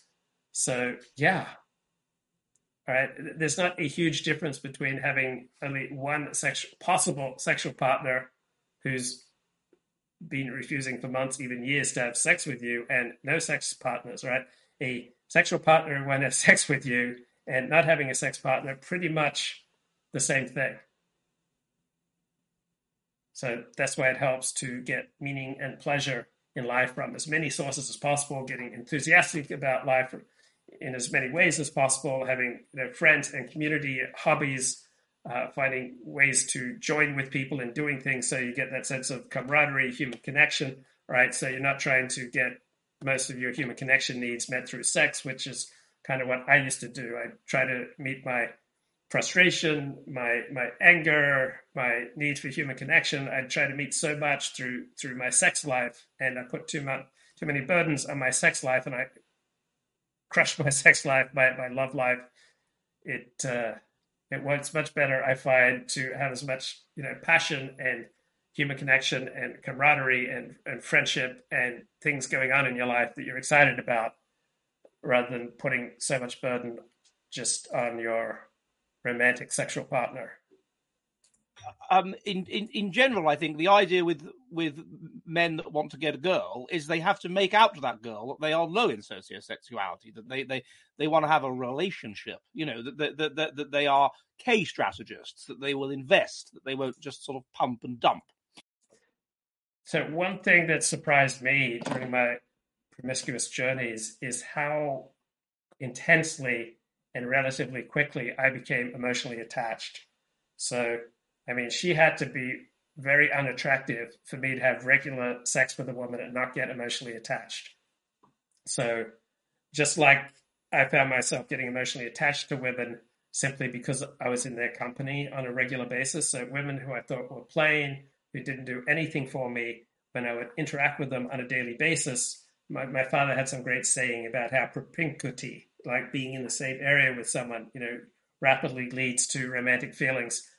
I was surprised how I would have sex with, with a woman who was a five or a six, and within two weeks of you know intense intimate sex, I was like very emotionally attached to her. I, very rarely been be capable of the old pump and dump. I mean, that's not been my style. I, I don't think I've ever gone to bed with with any woman with whom I didn't have hours of conversation. I don't think I've ever dated or gone to bed with any woman who didn't enjoy reading books.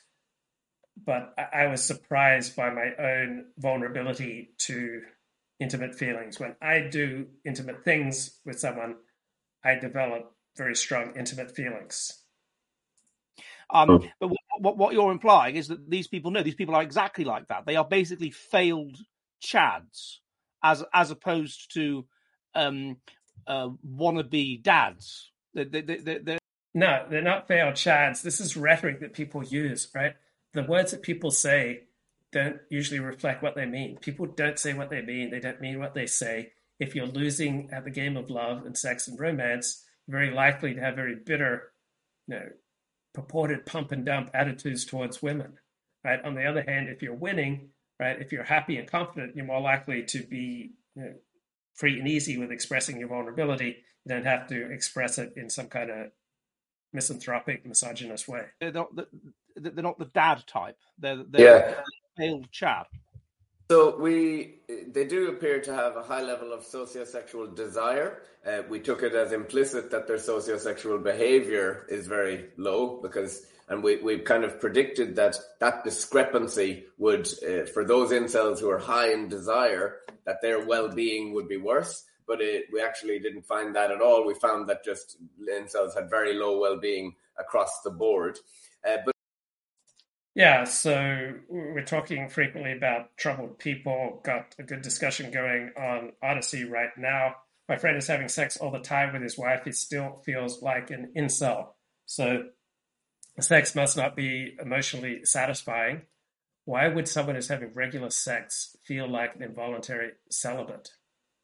Uh, perhaps it is his imagination. He believes that there are all these people out there who are having a lot more sex than him or more satisfying sex, more adventurous sex, you know, more more thrilling sex, and he's got FOMO, fear fear of missing out. I'm not sure why someone having regular sex would feel like an incel. But it does appear like a lot of incel rhetoric about Chad and kind of women riding the cock carousel and things like this. It does appear to be very sex oriented rather than relationship oriented. Now, it's probably needs to be we need to dig into it a bit further, whether they're more long term or, or short term mating oriented, or whether they're open to both. Um, but yeah, a lot of the rhetoric does seem to be a very short sex based um, language rather than relationship based. And they, but what they say, uh, I mean, with the, my understanding is when we were talking about herbivore males, um, one of the things that brought that about was the economic crisis in Japan. And there's this thing where they only hire people once a year, and then the companies didn't do. Yeah, if you're losing at life, all right. So Japan is a quintessential example. If you're losing with women, you're probably losing at life. If you're winning at life, you're much less likely to be involuntary celibate. So losing tends to precipitate more losing, winning tends to precipitate more more winning. Just like one mitzvah, one good deed leads to another, you know, one sin, one avera tends to lead to another. All right, let's uh, look at uh, Fox and recognizing that we have students that have different capabilities. What is your reaction to this decision that is affecting a lot of students? This is seven schools, accounts for 25% of the high schools in Fairfax County, with Thomas Jefferson High School, the top performing public school in the United States, Vivek. This is deeply personal to me, Sandra. I mean, my parents came to this country over 40 years ago with almost no money. The only way I was able to, in a single generation, go on to found multi billion dollar companies to live the American dream was getting ahead on the basis of merit. I was actually one of those kids when I was in high school, and I will tell you that made a difference to me, to our family, to get ahead in this country. And I just think part of what it means to be American is to pursue excellence unapologetically. And right now, what we see in our country and in our culture is an assault on excellence itself. And even in the school setting, just as a thought experiment, think about it. If you applied those same principles, say, on the basketball court or in the football field, we would not have sports left anymore. We should not think it is any different when you apply it to academics or in the classroom either. And if you want to lift people up and close the racial equity gap, fine. Do it by lifting the people at the bottom up, not taking the kids on top and dragging them down. That's what we need to learn. Really interesting. So the seven high schools in Fairfax County, they're admitting to not informing these students of this obviously very prestigious national merit recognition. Um, they're now in the Virginia Attorney General's office is now investigating the matter. Obviously, you have Governor Youngkin uh, on all of this. But what I thought was really interesting about his quote was not just not just the mention of the maniacal focus on equal outcomes for all students at all costs, Vivek. And I think that's a really important part of what he is saying here. What do you believe is the cost to basically making, you know, this, this, this push for equity for all, um, even if it is the, at the cost of not rec- recognizing, to your point, excellence? That's right. Well, there's a really cynical version of this, which is the $450,000 cost that they paid to a consultant that enforces this agenda on the schools. That's effectively the shakedown that's happening at schools across the country where people are making money off of these trends, Sandra. And uh, by the way, if you're a teachers union, it's a lot easier to call math racist than it is to do the hard work of actually teaching kids, including underprivileged kids, how to do math. So there's a self-interested component to this where the managerial class in the schools, mm. including but not limited to teachers teachers unions, including but not limited to those diversity consultants who make a lot of money, actually make a good business model out of this. So that is one of the costs. But the deeper cost is a sacrifice of American identity itself. In fact, if you ask most young people in this country today, what does it mean to be an American in the year 2023? Most of them probably cannot give you a good answer. And the reason why is the assault on excellence is an assault on the American soul. Mm. And this country was built not on equality of results, but on equality of opportunity. And you know what? If you're going to have to hold people back, the more capable people in whatever domain, be it on the sports field or in the classroom, if you're going to hold them back, then the only way you're going to be able to do it is at all costs. And that's exactly why. So, South Africa's cricket team, they have affirmative action. The South African cricket team must have a certain number of black players, you know, even if they wouldn't get there vis a vis standards of excellence, and that's certainly hurt the performance of South Africa's cricket team. So you can have equity or you can have excellence, but you can't have both equity and excellence at the same time. They cancel each other out. And let's get back to this discussion of incels. Do that, and the result was that you got this generation of people that were left out, and this kind of has really messed things up in Japan. Um, Uh, but with the um, with the incels, what they argue is that it's to do with the promiscuity of females. That now that women um, uh, uh, aren't basically socially compelled to get married to have sex, uh, then you just get these women that have lots and lots of, of sexual relationships with a small number of very successful men, uh, and then they they don't get a look in. Um, uh, was that found to be accurate in your research, or was that? Well, well, well, we certainly found that incels compared to non-incels were very, very low in socioeconomic status. So I can give you some statistics to show you just the extent of that. So 50% of the incels in our sample uh, reported to still live with a parent or carer, compared to 27% of non-incels. Uh, 17% of incels versus 9% of non-incels reported to be NEET, so not in education, employment, or training. Uh, 36% of incels versus 20% of non incels in our sample uh, reported to have a high school education or lower. So, very low on socioeconomic status all round, which we know there's robust literature showing that women value socioeconomic status uh, in a partner. Uh, so, it could be the case that women now uh, are not having to settle for um, men that they never had to settle for before. Now that they're earning their own money, they're kind of would rather stay single than settle for a guy.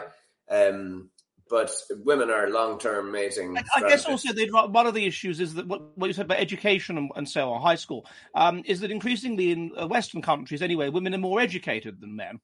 Uh, yeah. Women, okay, their IQ might be a bit lower, but they're much higher in conscientiousness and things like that. And the result and opportunities for men to just hang out with men have been considerably shrunk because it's now considered a violation of women's rights if they can't you know, join every male service club.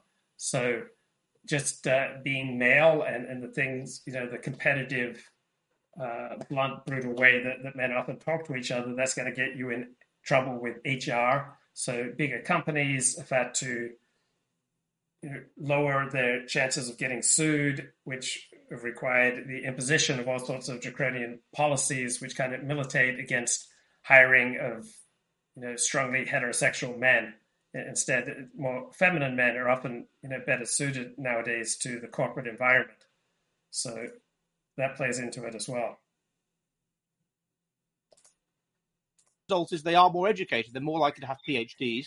Um, and, and, so every level, then you're, you're, getting these women that are being asked to effectively marry down and they're evolved to find that repugnant. Um, they, would rather become lesbians or get cats.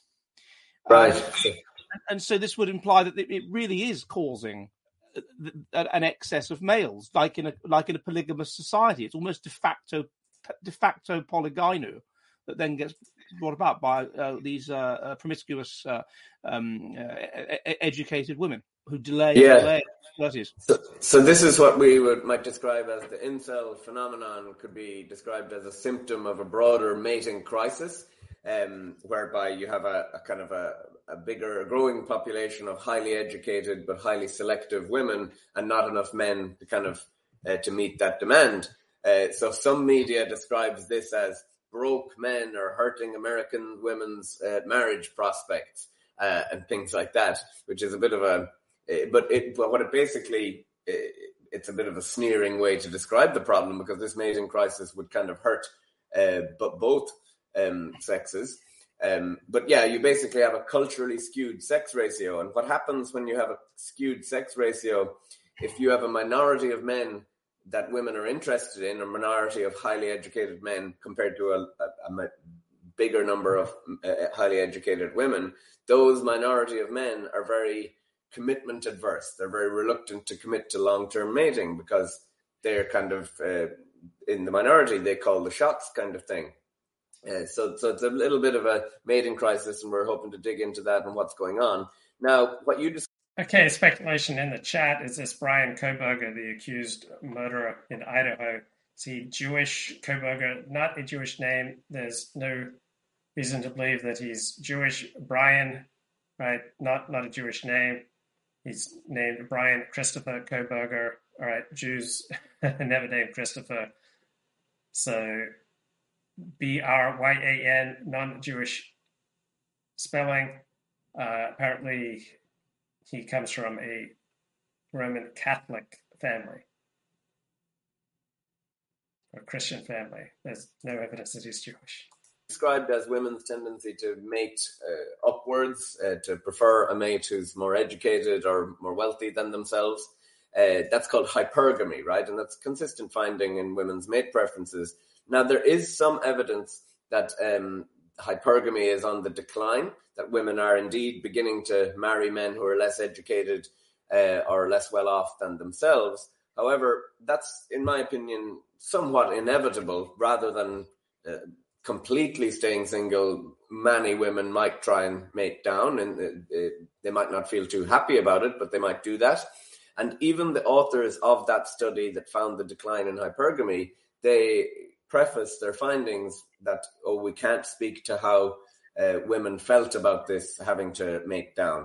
Um, and also, how, su- how subtle are the measures? Because you can make trade-offs, can't you? You can you can get a a man might be a plumber and earn more than you as an academic, so you're Yes. you're, you're making a trade-off in terms of status rather than That- simply marrying down.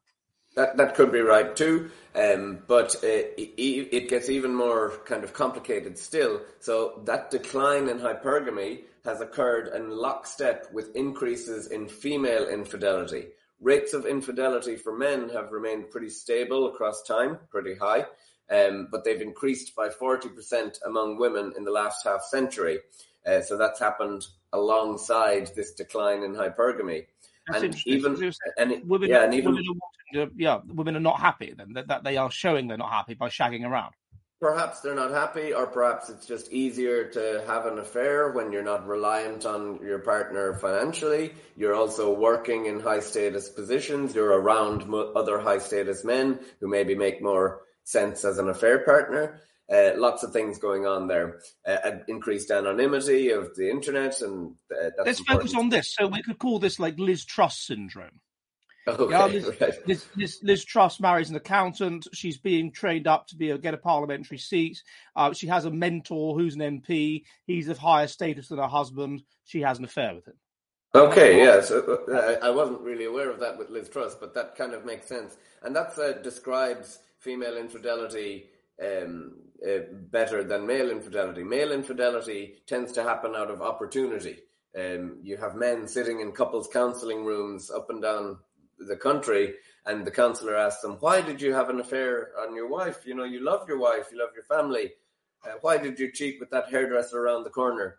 And he will say, I, I don't know. She was just there. Uh, it doesn't mean they they want to leave their partner necessarily. Often it does. But when women have an affair, it typically means they want to what's called mate switch, uh, to switch mate. They have affairs with men who have the same traits they value in a long term partner. Uh, they typically fall in love with their affair partner and want to leave their current partner for them. It's kind of like an exit strategy, or it can be described as monkey have- they, they, they, they realize their mate value and they, they get someone with higher higher mate value. Perhaps, yeah, and uh, yeah, a sudden rise in mate value of one partner compared to the other is a big predictor of an affair. You can, you can, that's a, a good signal that uh, someone might consider having A, a a man rises in social status, and then the women are more interested in him, and uh, what, uh, and and so on. Yeah, um, yeah. So, so it's I see. Um, now uh, moving back to you, the, this, one thing that interests me, though, the, the psychological trait, though, of um, making an identity, a sense of self, out of faith, out of um, when people say, "Oh, you know, I I identify very strongly as being black, and black people have been oppressed." Um, you, you could argue that's not personal failure, though. That's your perceived. That's the way you're deciding to represent what your group has done. But with incels, you're making an identity out of personal, fa- out of a personal failing. What are you Mhm. doing? Are you owning the personal failing? I mean, how does that work psychologically? Why would somebody do that? Yeah, so that's kind of what I thought at the start. I was like, why would what would someone get out of this? But then I thought humans have a strong need to belong to kind of coalitions, so they get a sense of fraternity from it, that virtuous victimhood identity, the humorous language. Uh, so they did some research on this, uh, not our study, uh, but another study which asked incels what they get out of using incel forums, and three quarters of incels in that study said that the forums made them feel understood, feel less lonely, and gave them a sense of belonging. However, uh, half of the participants in that same study said that using the forums made them feel hopeless. So it's a bit of a mixed bag that it might be the case that for some incels, this incel identity makes things worse, or for some, it could be good actually and helps their well-being that uh, it makes them feel a little less lonely and that someone else struggles in the same way they they struggle however forum use in our study or forum using incels that was a big predictor of anxiety in our sample uh, so it's it's a complex it might be a lot of individual differences um, for which incels the incel identity is good and which it makes it worse um, okay, and uh, what, were there were there any differences in things like physical health? Did you look at that? We didn't look at that too much in our um, uh, uh, study. We did look at mental health well-being, um, and we used uh, kind of um, measures used by the NHS. I can give you some of the statistics on their mental health levels of well-being if, if you're interested. Yeah, I know okay. that in, in other studies, incels have reported very, very high levels of autism. Um, we're looking to measure that in a future study uh, m- more specifically, uh, which we're going to be launching in a few weeks. Um, but in terms of their levels of well-being, so incels scored significantly higher on depression, and to measure depression, we used the PHQ-9, which is used by the NHS uh, in, in the UK. And using that measure to clinically diagnose depression, 73% of incels could be clinically diagnosed as severely or moderately severely depressed, compared to 33% of non incels in our sample. In terms of anxiety, we used the GAD7, General Anxiety Disorder um, measure, to measure anxiety, again used by the NHS, and we found that 67% of incels could be clinically diagnosed as severely or moderately severely anxious versus 38% of the non What- incels. what's, the, what's the direction of causation there? Is So I struggled with chronic fatigue syndrome for over three decades, and I deliberately chose not to affiliate with any chronic fatigue syndrome support groups. On the other hand, I did join various uh, 12 step programs which have a component of support. I mean, in general, I think support is something that you need when, when you're dying. Right? A normal person, I don't think, needs support. You need rather to be passionate about things in, in your life, your, your your choices, your your hobbies, your your work, your education, your friends, your your community, your religious commitments, right? If if you have passion, if you believe in things and you go for it, I, don't think you need support. So being alone is is really really bad. So if the easiest way for you to connect with other people is through this sense of victimhood, then like who am I to say that's that's a bad thing? It's certainly better than nothing. Is it that they're incels and this makes them sad, or is it that they're they're, they're sort of sad, depressed, bitter people become incels, whereas somebody else that has been through the same thing uh, is, hasn't got a girlfriend yet and they're uh, I twenty one or something, um, do, doesn't uh, uh, deal with it in in what seems to be not necessarily a, a helpful way with regard to getting a girlfriend. And and, and it's is, what's the what's the sort of direction? Is, is there any way of teasing that out through uh, modelling or uh, or something like that? Yeah, there probably is. Um, it might be a bit above my pay grade for now, but uh, certainly should look into it. But I think uh, you definitely find that it's bi-directional. That depressed people struggle to form romantic relationships, and uh, not forming romantic relationships will make you more depressed. I think it would be very much a, a cycle of bi-directional effect. I would imagine. Yeah, and so it, so so it would just make them worse and worse and worse and worse and worse.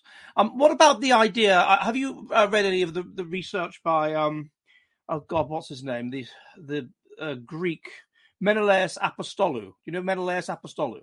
Yeah. And, he, and he argues that women are in a particularly extreme evolutionary mismatch because they are adapted to be in a patriarchy and so when they're not in a patriarchy then they will do they will this fight back against their parents and their brothers to get what they want is a fight back against nothing.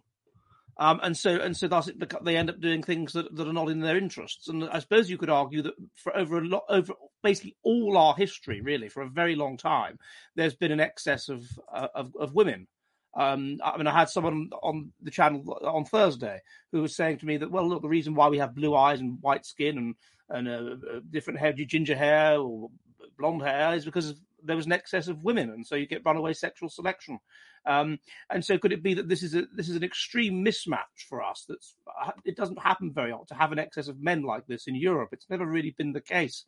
It's been the case in Muslim Hello, countries because I'm of, Ann Coulter. because of Welcome to my. Substack podcast. I am with the amazing Ryan Girdusky, whom I'm constantly tweeting, and you should follow if you don't already.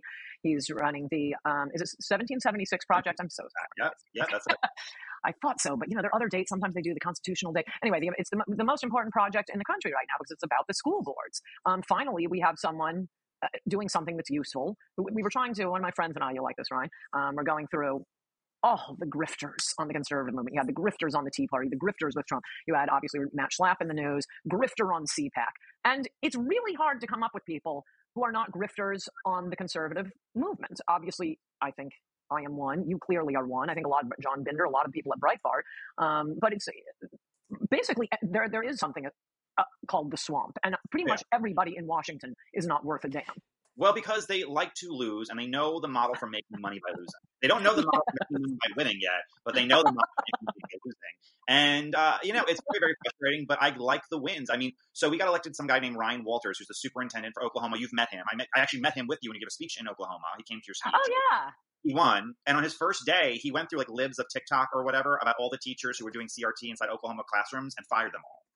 Like, Wow. it was like, uh, when they and they admitted they were in a Project Veritas video. They were somewhere and they admitted to that they were breaking the Oklahoma law against CRT. And first day on the job, immediately fired them. Like that's the kind of thing that we need. It's not going to be life changing. Not every politician is going to be Rudy Giuliani cleaning up New York, but you don't need everyone to. You just need kind of people to you know do the job and see the wins and build momentum on it. And you get and not take credit for every little thing that they Yes. do, and you will have a very successful state, city, country, wherever. Yes, and um, I don't know what you think about this. I'm about to find out. Um, maybe not spend quite so much time investigating Hunter Biden's laptop because that will get you on Fox News and actually make Democrats vote against good laws. Yeah, like that's what I mean. The that's what I'm hoping this Republican Congress does in the first couple of weeks. They did that. I mean, the abortion thing about Born Alive. We passed the Born Alive bill in 2002. Every Democrat voted for it in 2002. So I don't really understand why we're doing this whole entire vote thing now. I think it's already the law. Bush made it the law. Um, Schumer supported it. Biden supported it. Whatever. Um, but on immigration, they should be taking every major vote. On some spending stuff, they should make every, the China thing. The first bill they did, they did the China thing. Where they're investigating China, and something like 180 Democrats joined in on it because only the like the real Looney Tunes who like Yes. you know, Maxine Waters of the bunch were like, no, China's our friend. But besides that, it- it- besides that, you are making them held accountable on on multiple different fronts. And I say, you know, make them take every bad vote they're possibly to take. It'll be much easier in 2024, branding them as extreme. And I am surprised that the Joe Biden document thing has gotten more. Yes, I wanted to ask you about that. It seems to me, uh, maybe you have a third possibility. There are three possibilities, or two possibilities, I think. One is this is the Democratic Party um, putting the shiv in Biden. They've decided you are too old. But I don't know, then they're stuck with Kamala or Buttigieg or Hakeem Jeffrey. So I'm not believing number one, that it's the shiv yet. I think the number two is they're just trying to act, you know, oh, so punctilious because we take classified information so serious. And they know this is nothing compared. I mean, I don't think either of the cases are Trump or Biden are horrible crimes against man and, and God. Yet and still, what, what Trump did is obviously more criminal. Um, so they'll clear Biden and, and they get to act like they're not being hypocritical. Yeah, but they they have the special prosecutor. but they know he's going to clear Biden. I just think that it's it's a bad look for the quote unquote adults in the room to have a prosecutor in his garage, and also the vice president doesn't have the same rights the president does when it comes to classified information. It makes does it make sense to me that Trump wanted documents that hold on his trophies that he shoved in a box in Mar-a-Lago? A hundred percent. Does it make sense to that Joe Biden, the drunk guy in the White House, shoved a bunch of documents and put them in a garage and didn't look at them again for fifteen years? Yeah, absolutely. I believe both scenarios where no one, no malice was intended. I, I agree. You know, I, I easily believe people do dumb things all the time. And, you know, look at the two personalities we're working with. This isn't, you know, Aristotle and Plato arguing. This is Joe Biden and Trump, you know, handling classified information. So I, um, I just, I don't know what the outcome of it is. I don't think it's the Shiv thing, especially because people just had the worst week in the world. Mm-hmm. Um, Kamala Harris is like the invisible vice president. We don't even see her anymore. Um, I think they just were like, hey, this will be better for him. Approval ratings go up when she's out of the picture.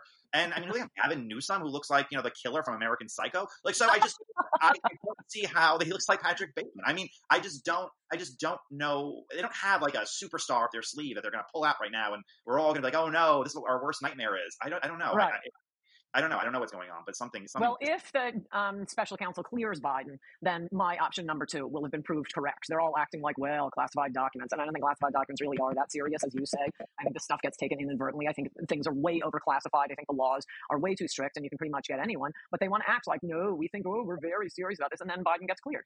Well, my favorite was on The View where they're like, clearly Republicans were going into his garage and stuffing documents in it. I'm like, people are so crazy. Like, I don't know. I've been watching The View enough. oh, it is. Oh, it is awful. I mean, I don't watch The View, but I see the clips on, on Twitter. Um, and that was Joy Behar was like, just when we were going to get Trump, this happens now. And I'm like, you people are so need to like touch grass for a little while. Go and touch grass.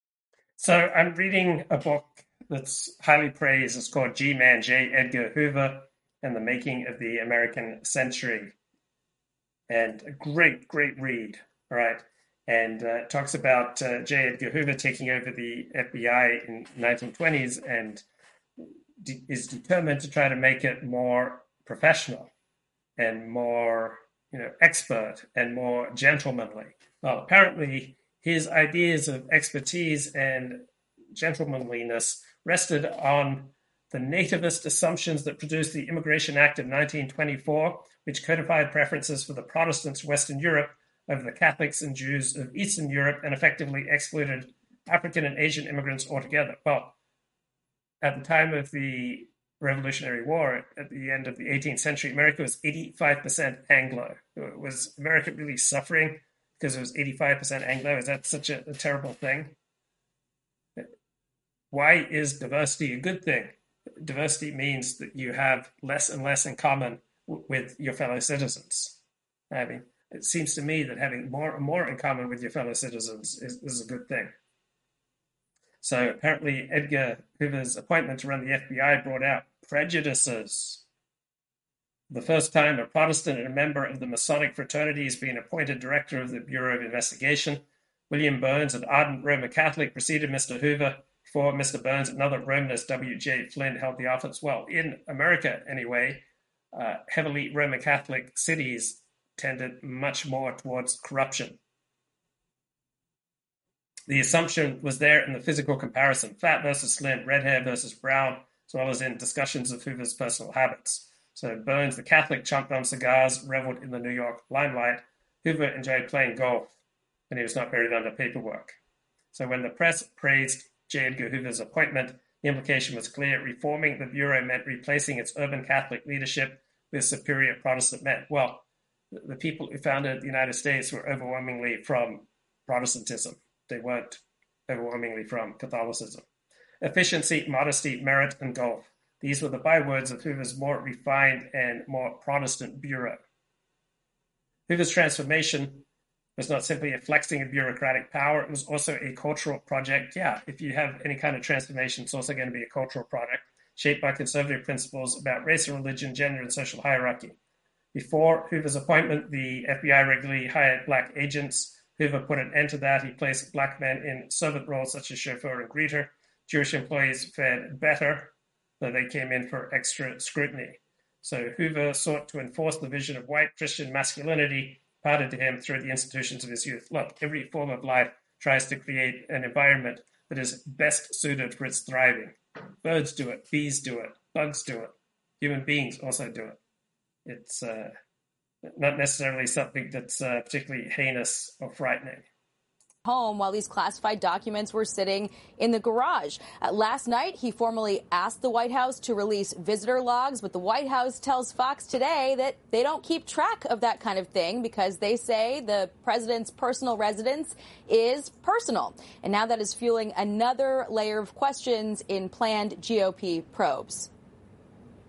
And I think it's particularly concerning to the American people, considering that Hunter Biden has all these unsavory relationships with foreign entities and profited over those relationships. And he had access to this home, was renting the home and living in the home, according to his records.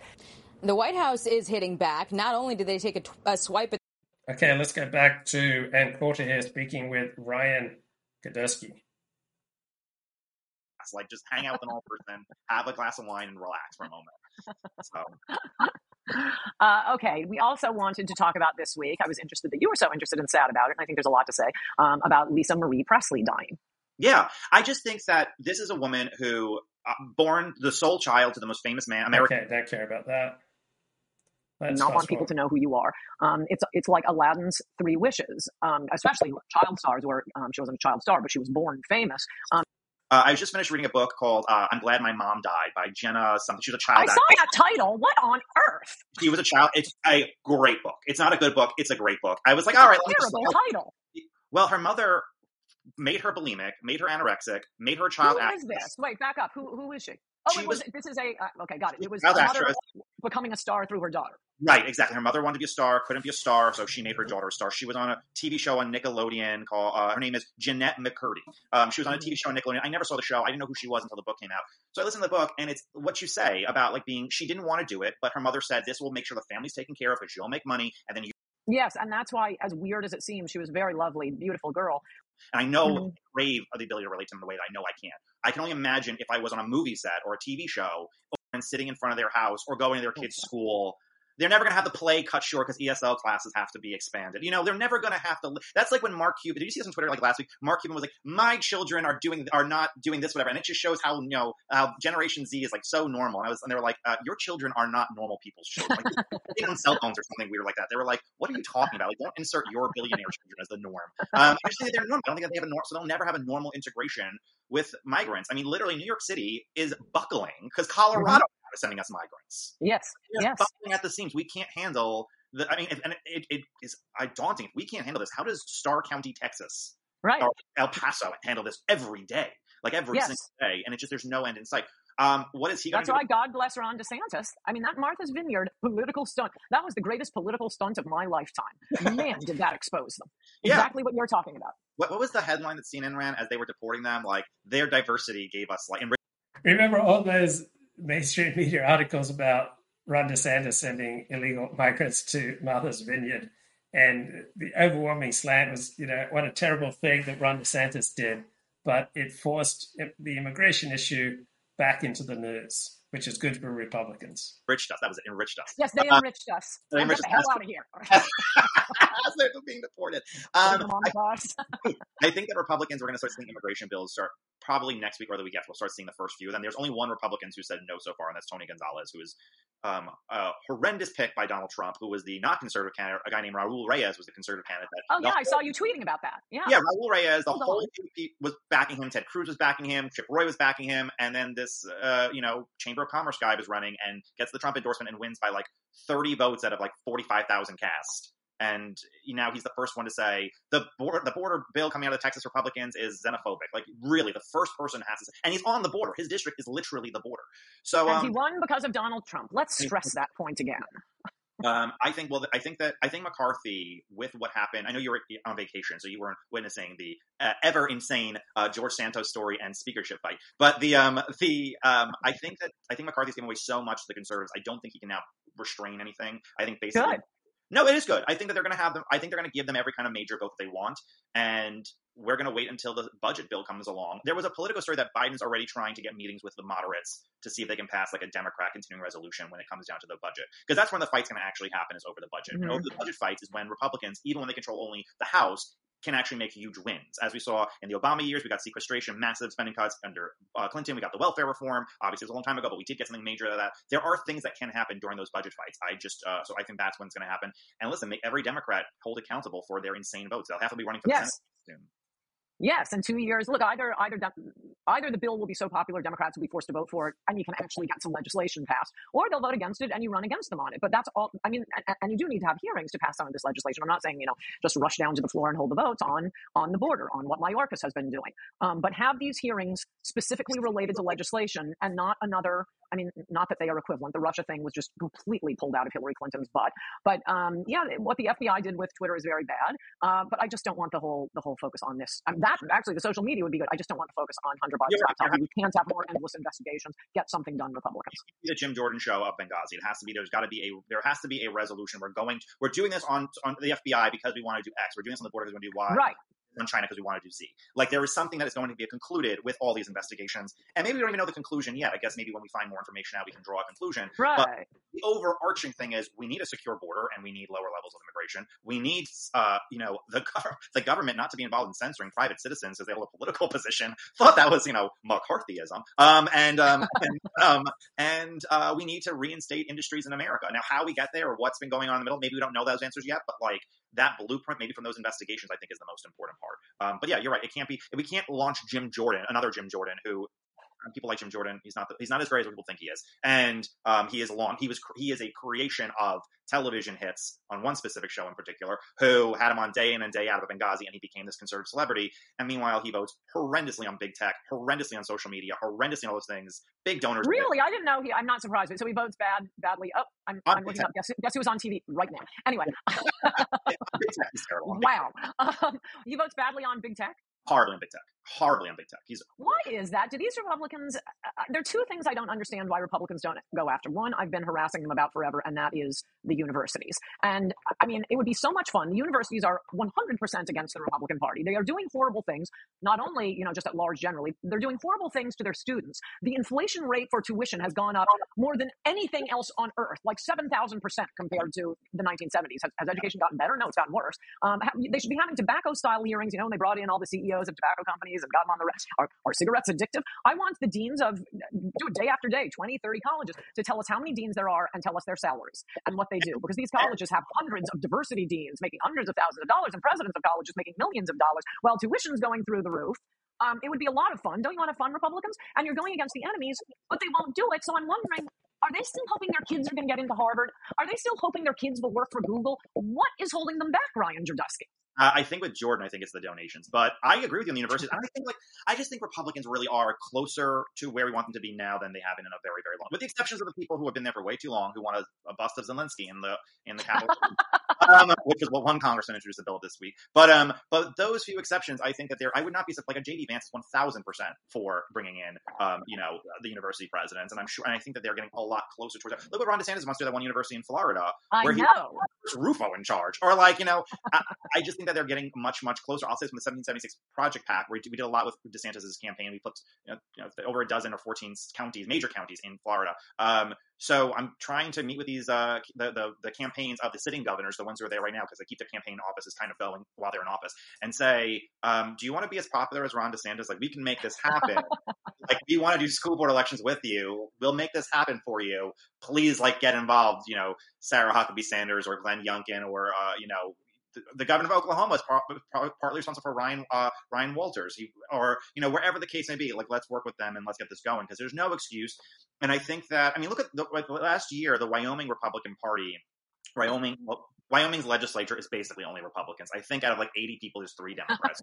The legislature, wonderful state. yeah, there's no Democrats, I think, to be found in Wyoming. But um, uh, it's like South Dakota. There's a handful. There's literally none. So Wyoming legislature passed a bill, and the governor vetoed it, but it got really close to banning women's studies programs um, in all the public universities. If you get a degree to be a DEI officer, you're only going to do two things, which is go to the universities or go to the private sector and hunt to make sure that they can't hire white men anymore. Like that's literally Yes. your only job, and to find a random So DEI stands for diversity, equity, inclusion. Statue that no one's looked at in the last hundred years and knock it down. and that is your two jobs you have as a DEI officer. Start abolishing degrees in the DEI professions. Just say, sorry, we're not going to fund this anymore. Go. I'd rather you get a degree in basket weaving than getting a degree in DEI. It's just Yes, people want to buy baskets. I, but, but I mean, at least you're probably just a harmless hippie who just, you know, okay, you're not going to be trying to destroy every portion of the country. Um, yeah, I think that that is, I think that that assertiveness is really important. And I think the fight over DEI and ridding DEI officers of at least of public universities and at least of government offices is the forefront fight that you can possibly have. If you're not in Congress and you can't fight over immigration, you can't fight over, and you're in the Mhm. legislature of North Dakota, guess what? They have DEI officers there, or West Virginia, or these smaller states. You can still do something immense. Look what ESG and getting rid of BlackRock. When West Virginia started that kick, Florida followed, Louisiana followed, Texas followed. They lost billions and they changed their ESG policy afterwards. Like, Oh. And wait, what is? I've, I've I've read about this in the Times. Even the New York Times says the whole ESG thing is a scam, and they're actually investing in um, you know, like petroleum companies. But anyway, what what does it stand for? Environmental. I don't know what the stands for. It's basically like don't invest in any companies that are going to use gas. It does bad things, but according to the. New York Times reports, it's a, it's a total it's a total scam. Kind of makes me happy that the grifters aren't only on the conservative side; they're also on the liberal side. Um, but but they were giving examples of it, and you just buy your way into getting like the ESG Good Housekeeping seal of approval. But it was all kinds of companies that ought to be the exact opposite of what ESG. St- what does the S stand for? Um, I can look it up. I have no idea what it. I mean, this is how this is how little I care on ESG. But I'm I know, I know, I know. I'm, I'm impressed with Republicans being able to actually fight against it and actually make headway and get major corporations to change practices. Something that we never seem Carl, to in get the way that this president is being environmental, covered? social, and corporate governance. Is that Oh, absolutely, and for good reason. I mean, think about it. Uh, we had we we we had uh, the first group of documents were discovered before the midterm, and they and they sat on it. Uh, they didn't come out and say, "Oh, we found these." They waited until months afterwards. The White House has mishandled this virtually every step of the way, and I think it is a representative of two things. I think it is representative of their recognition that the president is vulnerable on this issue. That it removes, it puts him on, like it or not, whether it's fair or not, it puts him on an equal standing with Donald Trump and his problems with classified documents. And second of all, it shows how inept this group really uh, is. The Democrats, I, I've felt for more than a year that the Democrats are not going to nominate an 82 year old who's already uh, having difficulty in the job, and this simply shows he's got more difficulties than we've been watching over the last year. Yeah, I, I think Democrats are going to use this as an excuse to get rid of it and prevent Biden from running for a second term. Social. Okay, thank you, thank yeah. you. Yeah. So, um, but we're we're making corporations actually follow more of our cultural beliefs than vice versa for the first time ever. Um, and I think that's really important. I think that's super valid, and I think that that is fighting fighting the DEI movement is more important now than I think almost anything else is, especially in a private sector capacity and in local state government. Well, I agree with you, and I, I, I should and I will have this argument with Mickey Kaus. Um, but he, he, he sneakily maneuvered me into taking a position that's kind of a libertarian position that I'm totally taking back on my next podcast with him.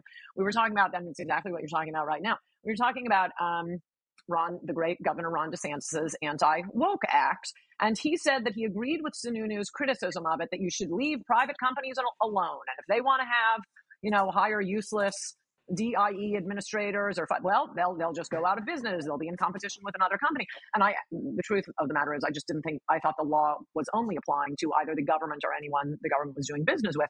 He sent me an email after the podcast saying, no, no, no, it's any private company. This is an employment discrimination um, rule. If you were made to feel uncomfortable because of your race in the state of Florida, this is this this is you're not allowed to do this. Um, and I thought, no, I am just being an idiot libertarian. Where no, there's competition. You can go get another job.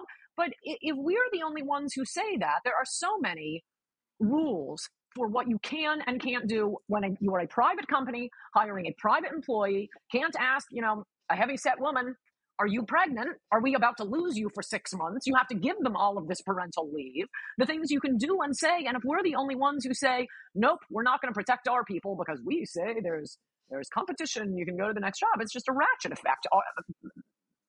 White men, mostly heterosexual white American men, just lose, lose, lose. And there is no state, no law to protect them. That's a great point about the pregnant women thing. I hadn't thought of it like that. But also, if you have two sides, one that says "leave me alone" and the other that says "you will live under my rule," the one thing will always win. They will always win. Yes. They're all the time. So it's not like this is born out of uh, you know allowing uh, black children in public schools. This is not born out of some equality issue. This is literally the opposite of that. And um, it's preposterous. Go talk to somebody from a major. I have a lot of a lot of people who have been like high higher dollar donors for my PACs, or whatever. Are a lot of them are former liberals. And when I always say to them, "What like made you change?" I, I more than more than a handful of times I've heard them say, "Well, I have a white son," and yes, and they're wealthy, and they're like, "Well, his you know they they canceled his fencing team because it wasn't diverse enough, and they mm-hmm. you know like he wouldn't be able to. They won't hire new people in that corporation. Remember White and the White Lotus? That was happened last season. The one mother was like, "Well, you know, feel bad for him. He won't get hired." if he's white, if he's a white male, because we don't do that hiring. I could tell you from a lot of people who are higher up in private corporations that it is almost a tokenism to sit there and say, okay, you can hire one white male, but make sure it's not Yes. too many because we don't want to seem like we're that kind of people, that kind of place. So it does happen literally everywhere, and then they're told to sit there and you know become a eunuch, a eunuch basically, and sit there and and and like tell how horrible they they are, and how horrible everything about them is, and completely be depressed. I'm sorry, but that is no, whatever that is. If this is not like libertarianism or small government conservative or whatever the the throwback to Barry Goldwater we're supposed to be on the side of, I don't care. I don't I don't care. Like this is not right. And I've never had to sit in one of these classes, but if I did, I would burn the building down. I would lose my. I would, I would never. I could never work for anyone besides myself because I would never tolerate it. And Yes. you know, my, my my employees, I say, just don't do anything stupid. That's my big talk to them. Is like just Right. don't. And and with so many of these DEI officers, one, if your job is to find racism and sexism, and your job Yes. is to finding it, Better find it. find it. And but in so many of these times where you have the guy or the woman or whoever making a comment or saying things, that's usually a singular problem, and those problem cases can be taken care of without having to. Let's have a conversation on, you know, Yeah, let's have a conversation, guys. Okay, let's not have a conversation. That's it. Signing off. January 17 right now here in Sydney, 7:20 a.m. Talk to you later. Bye bye.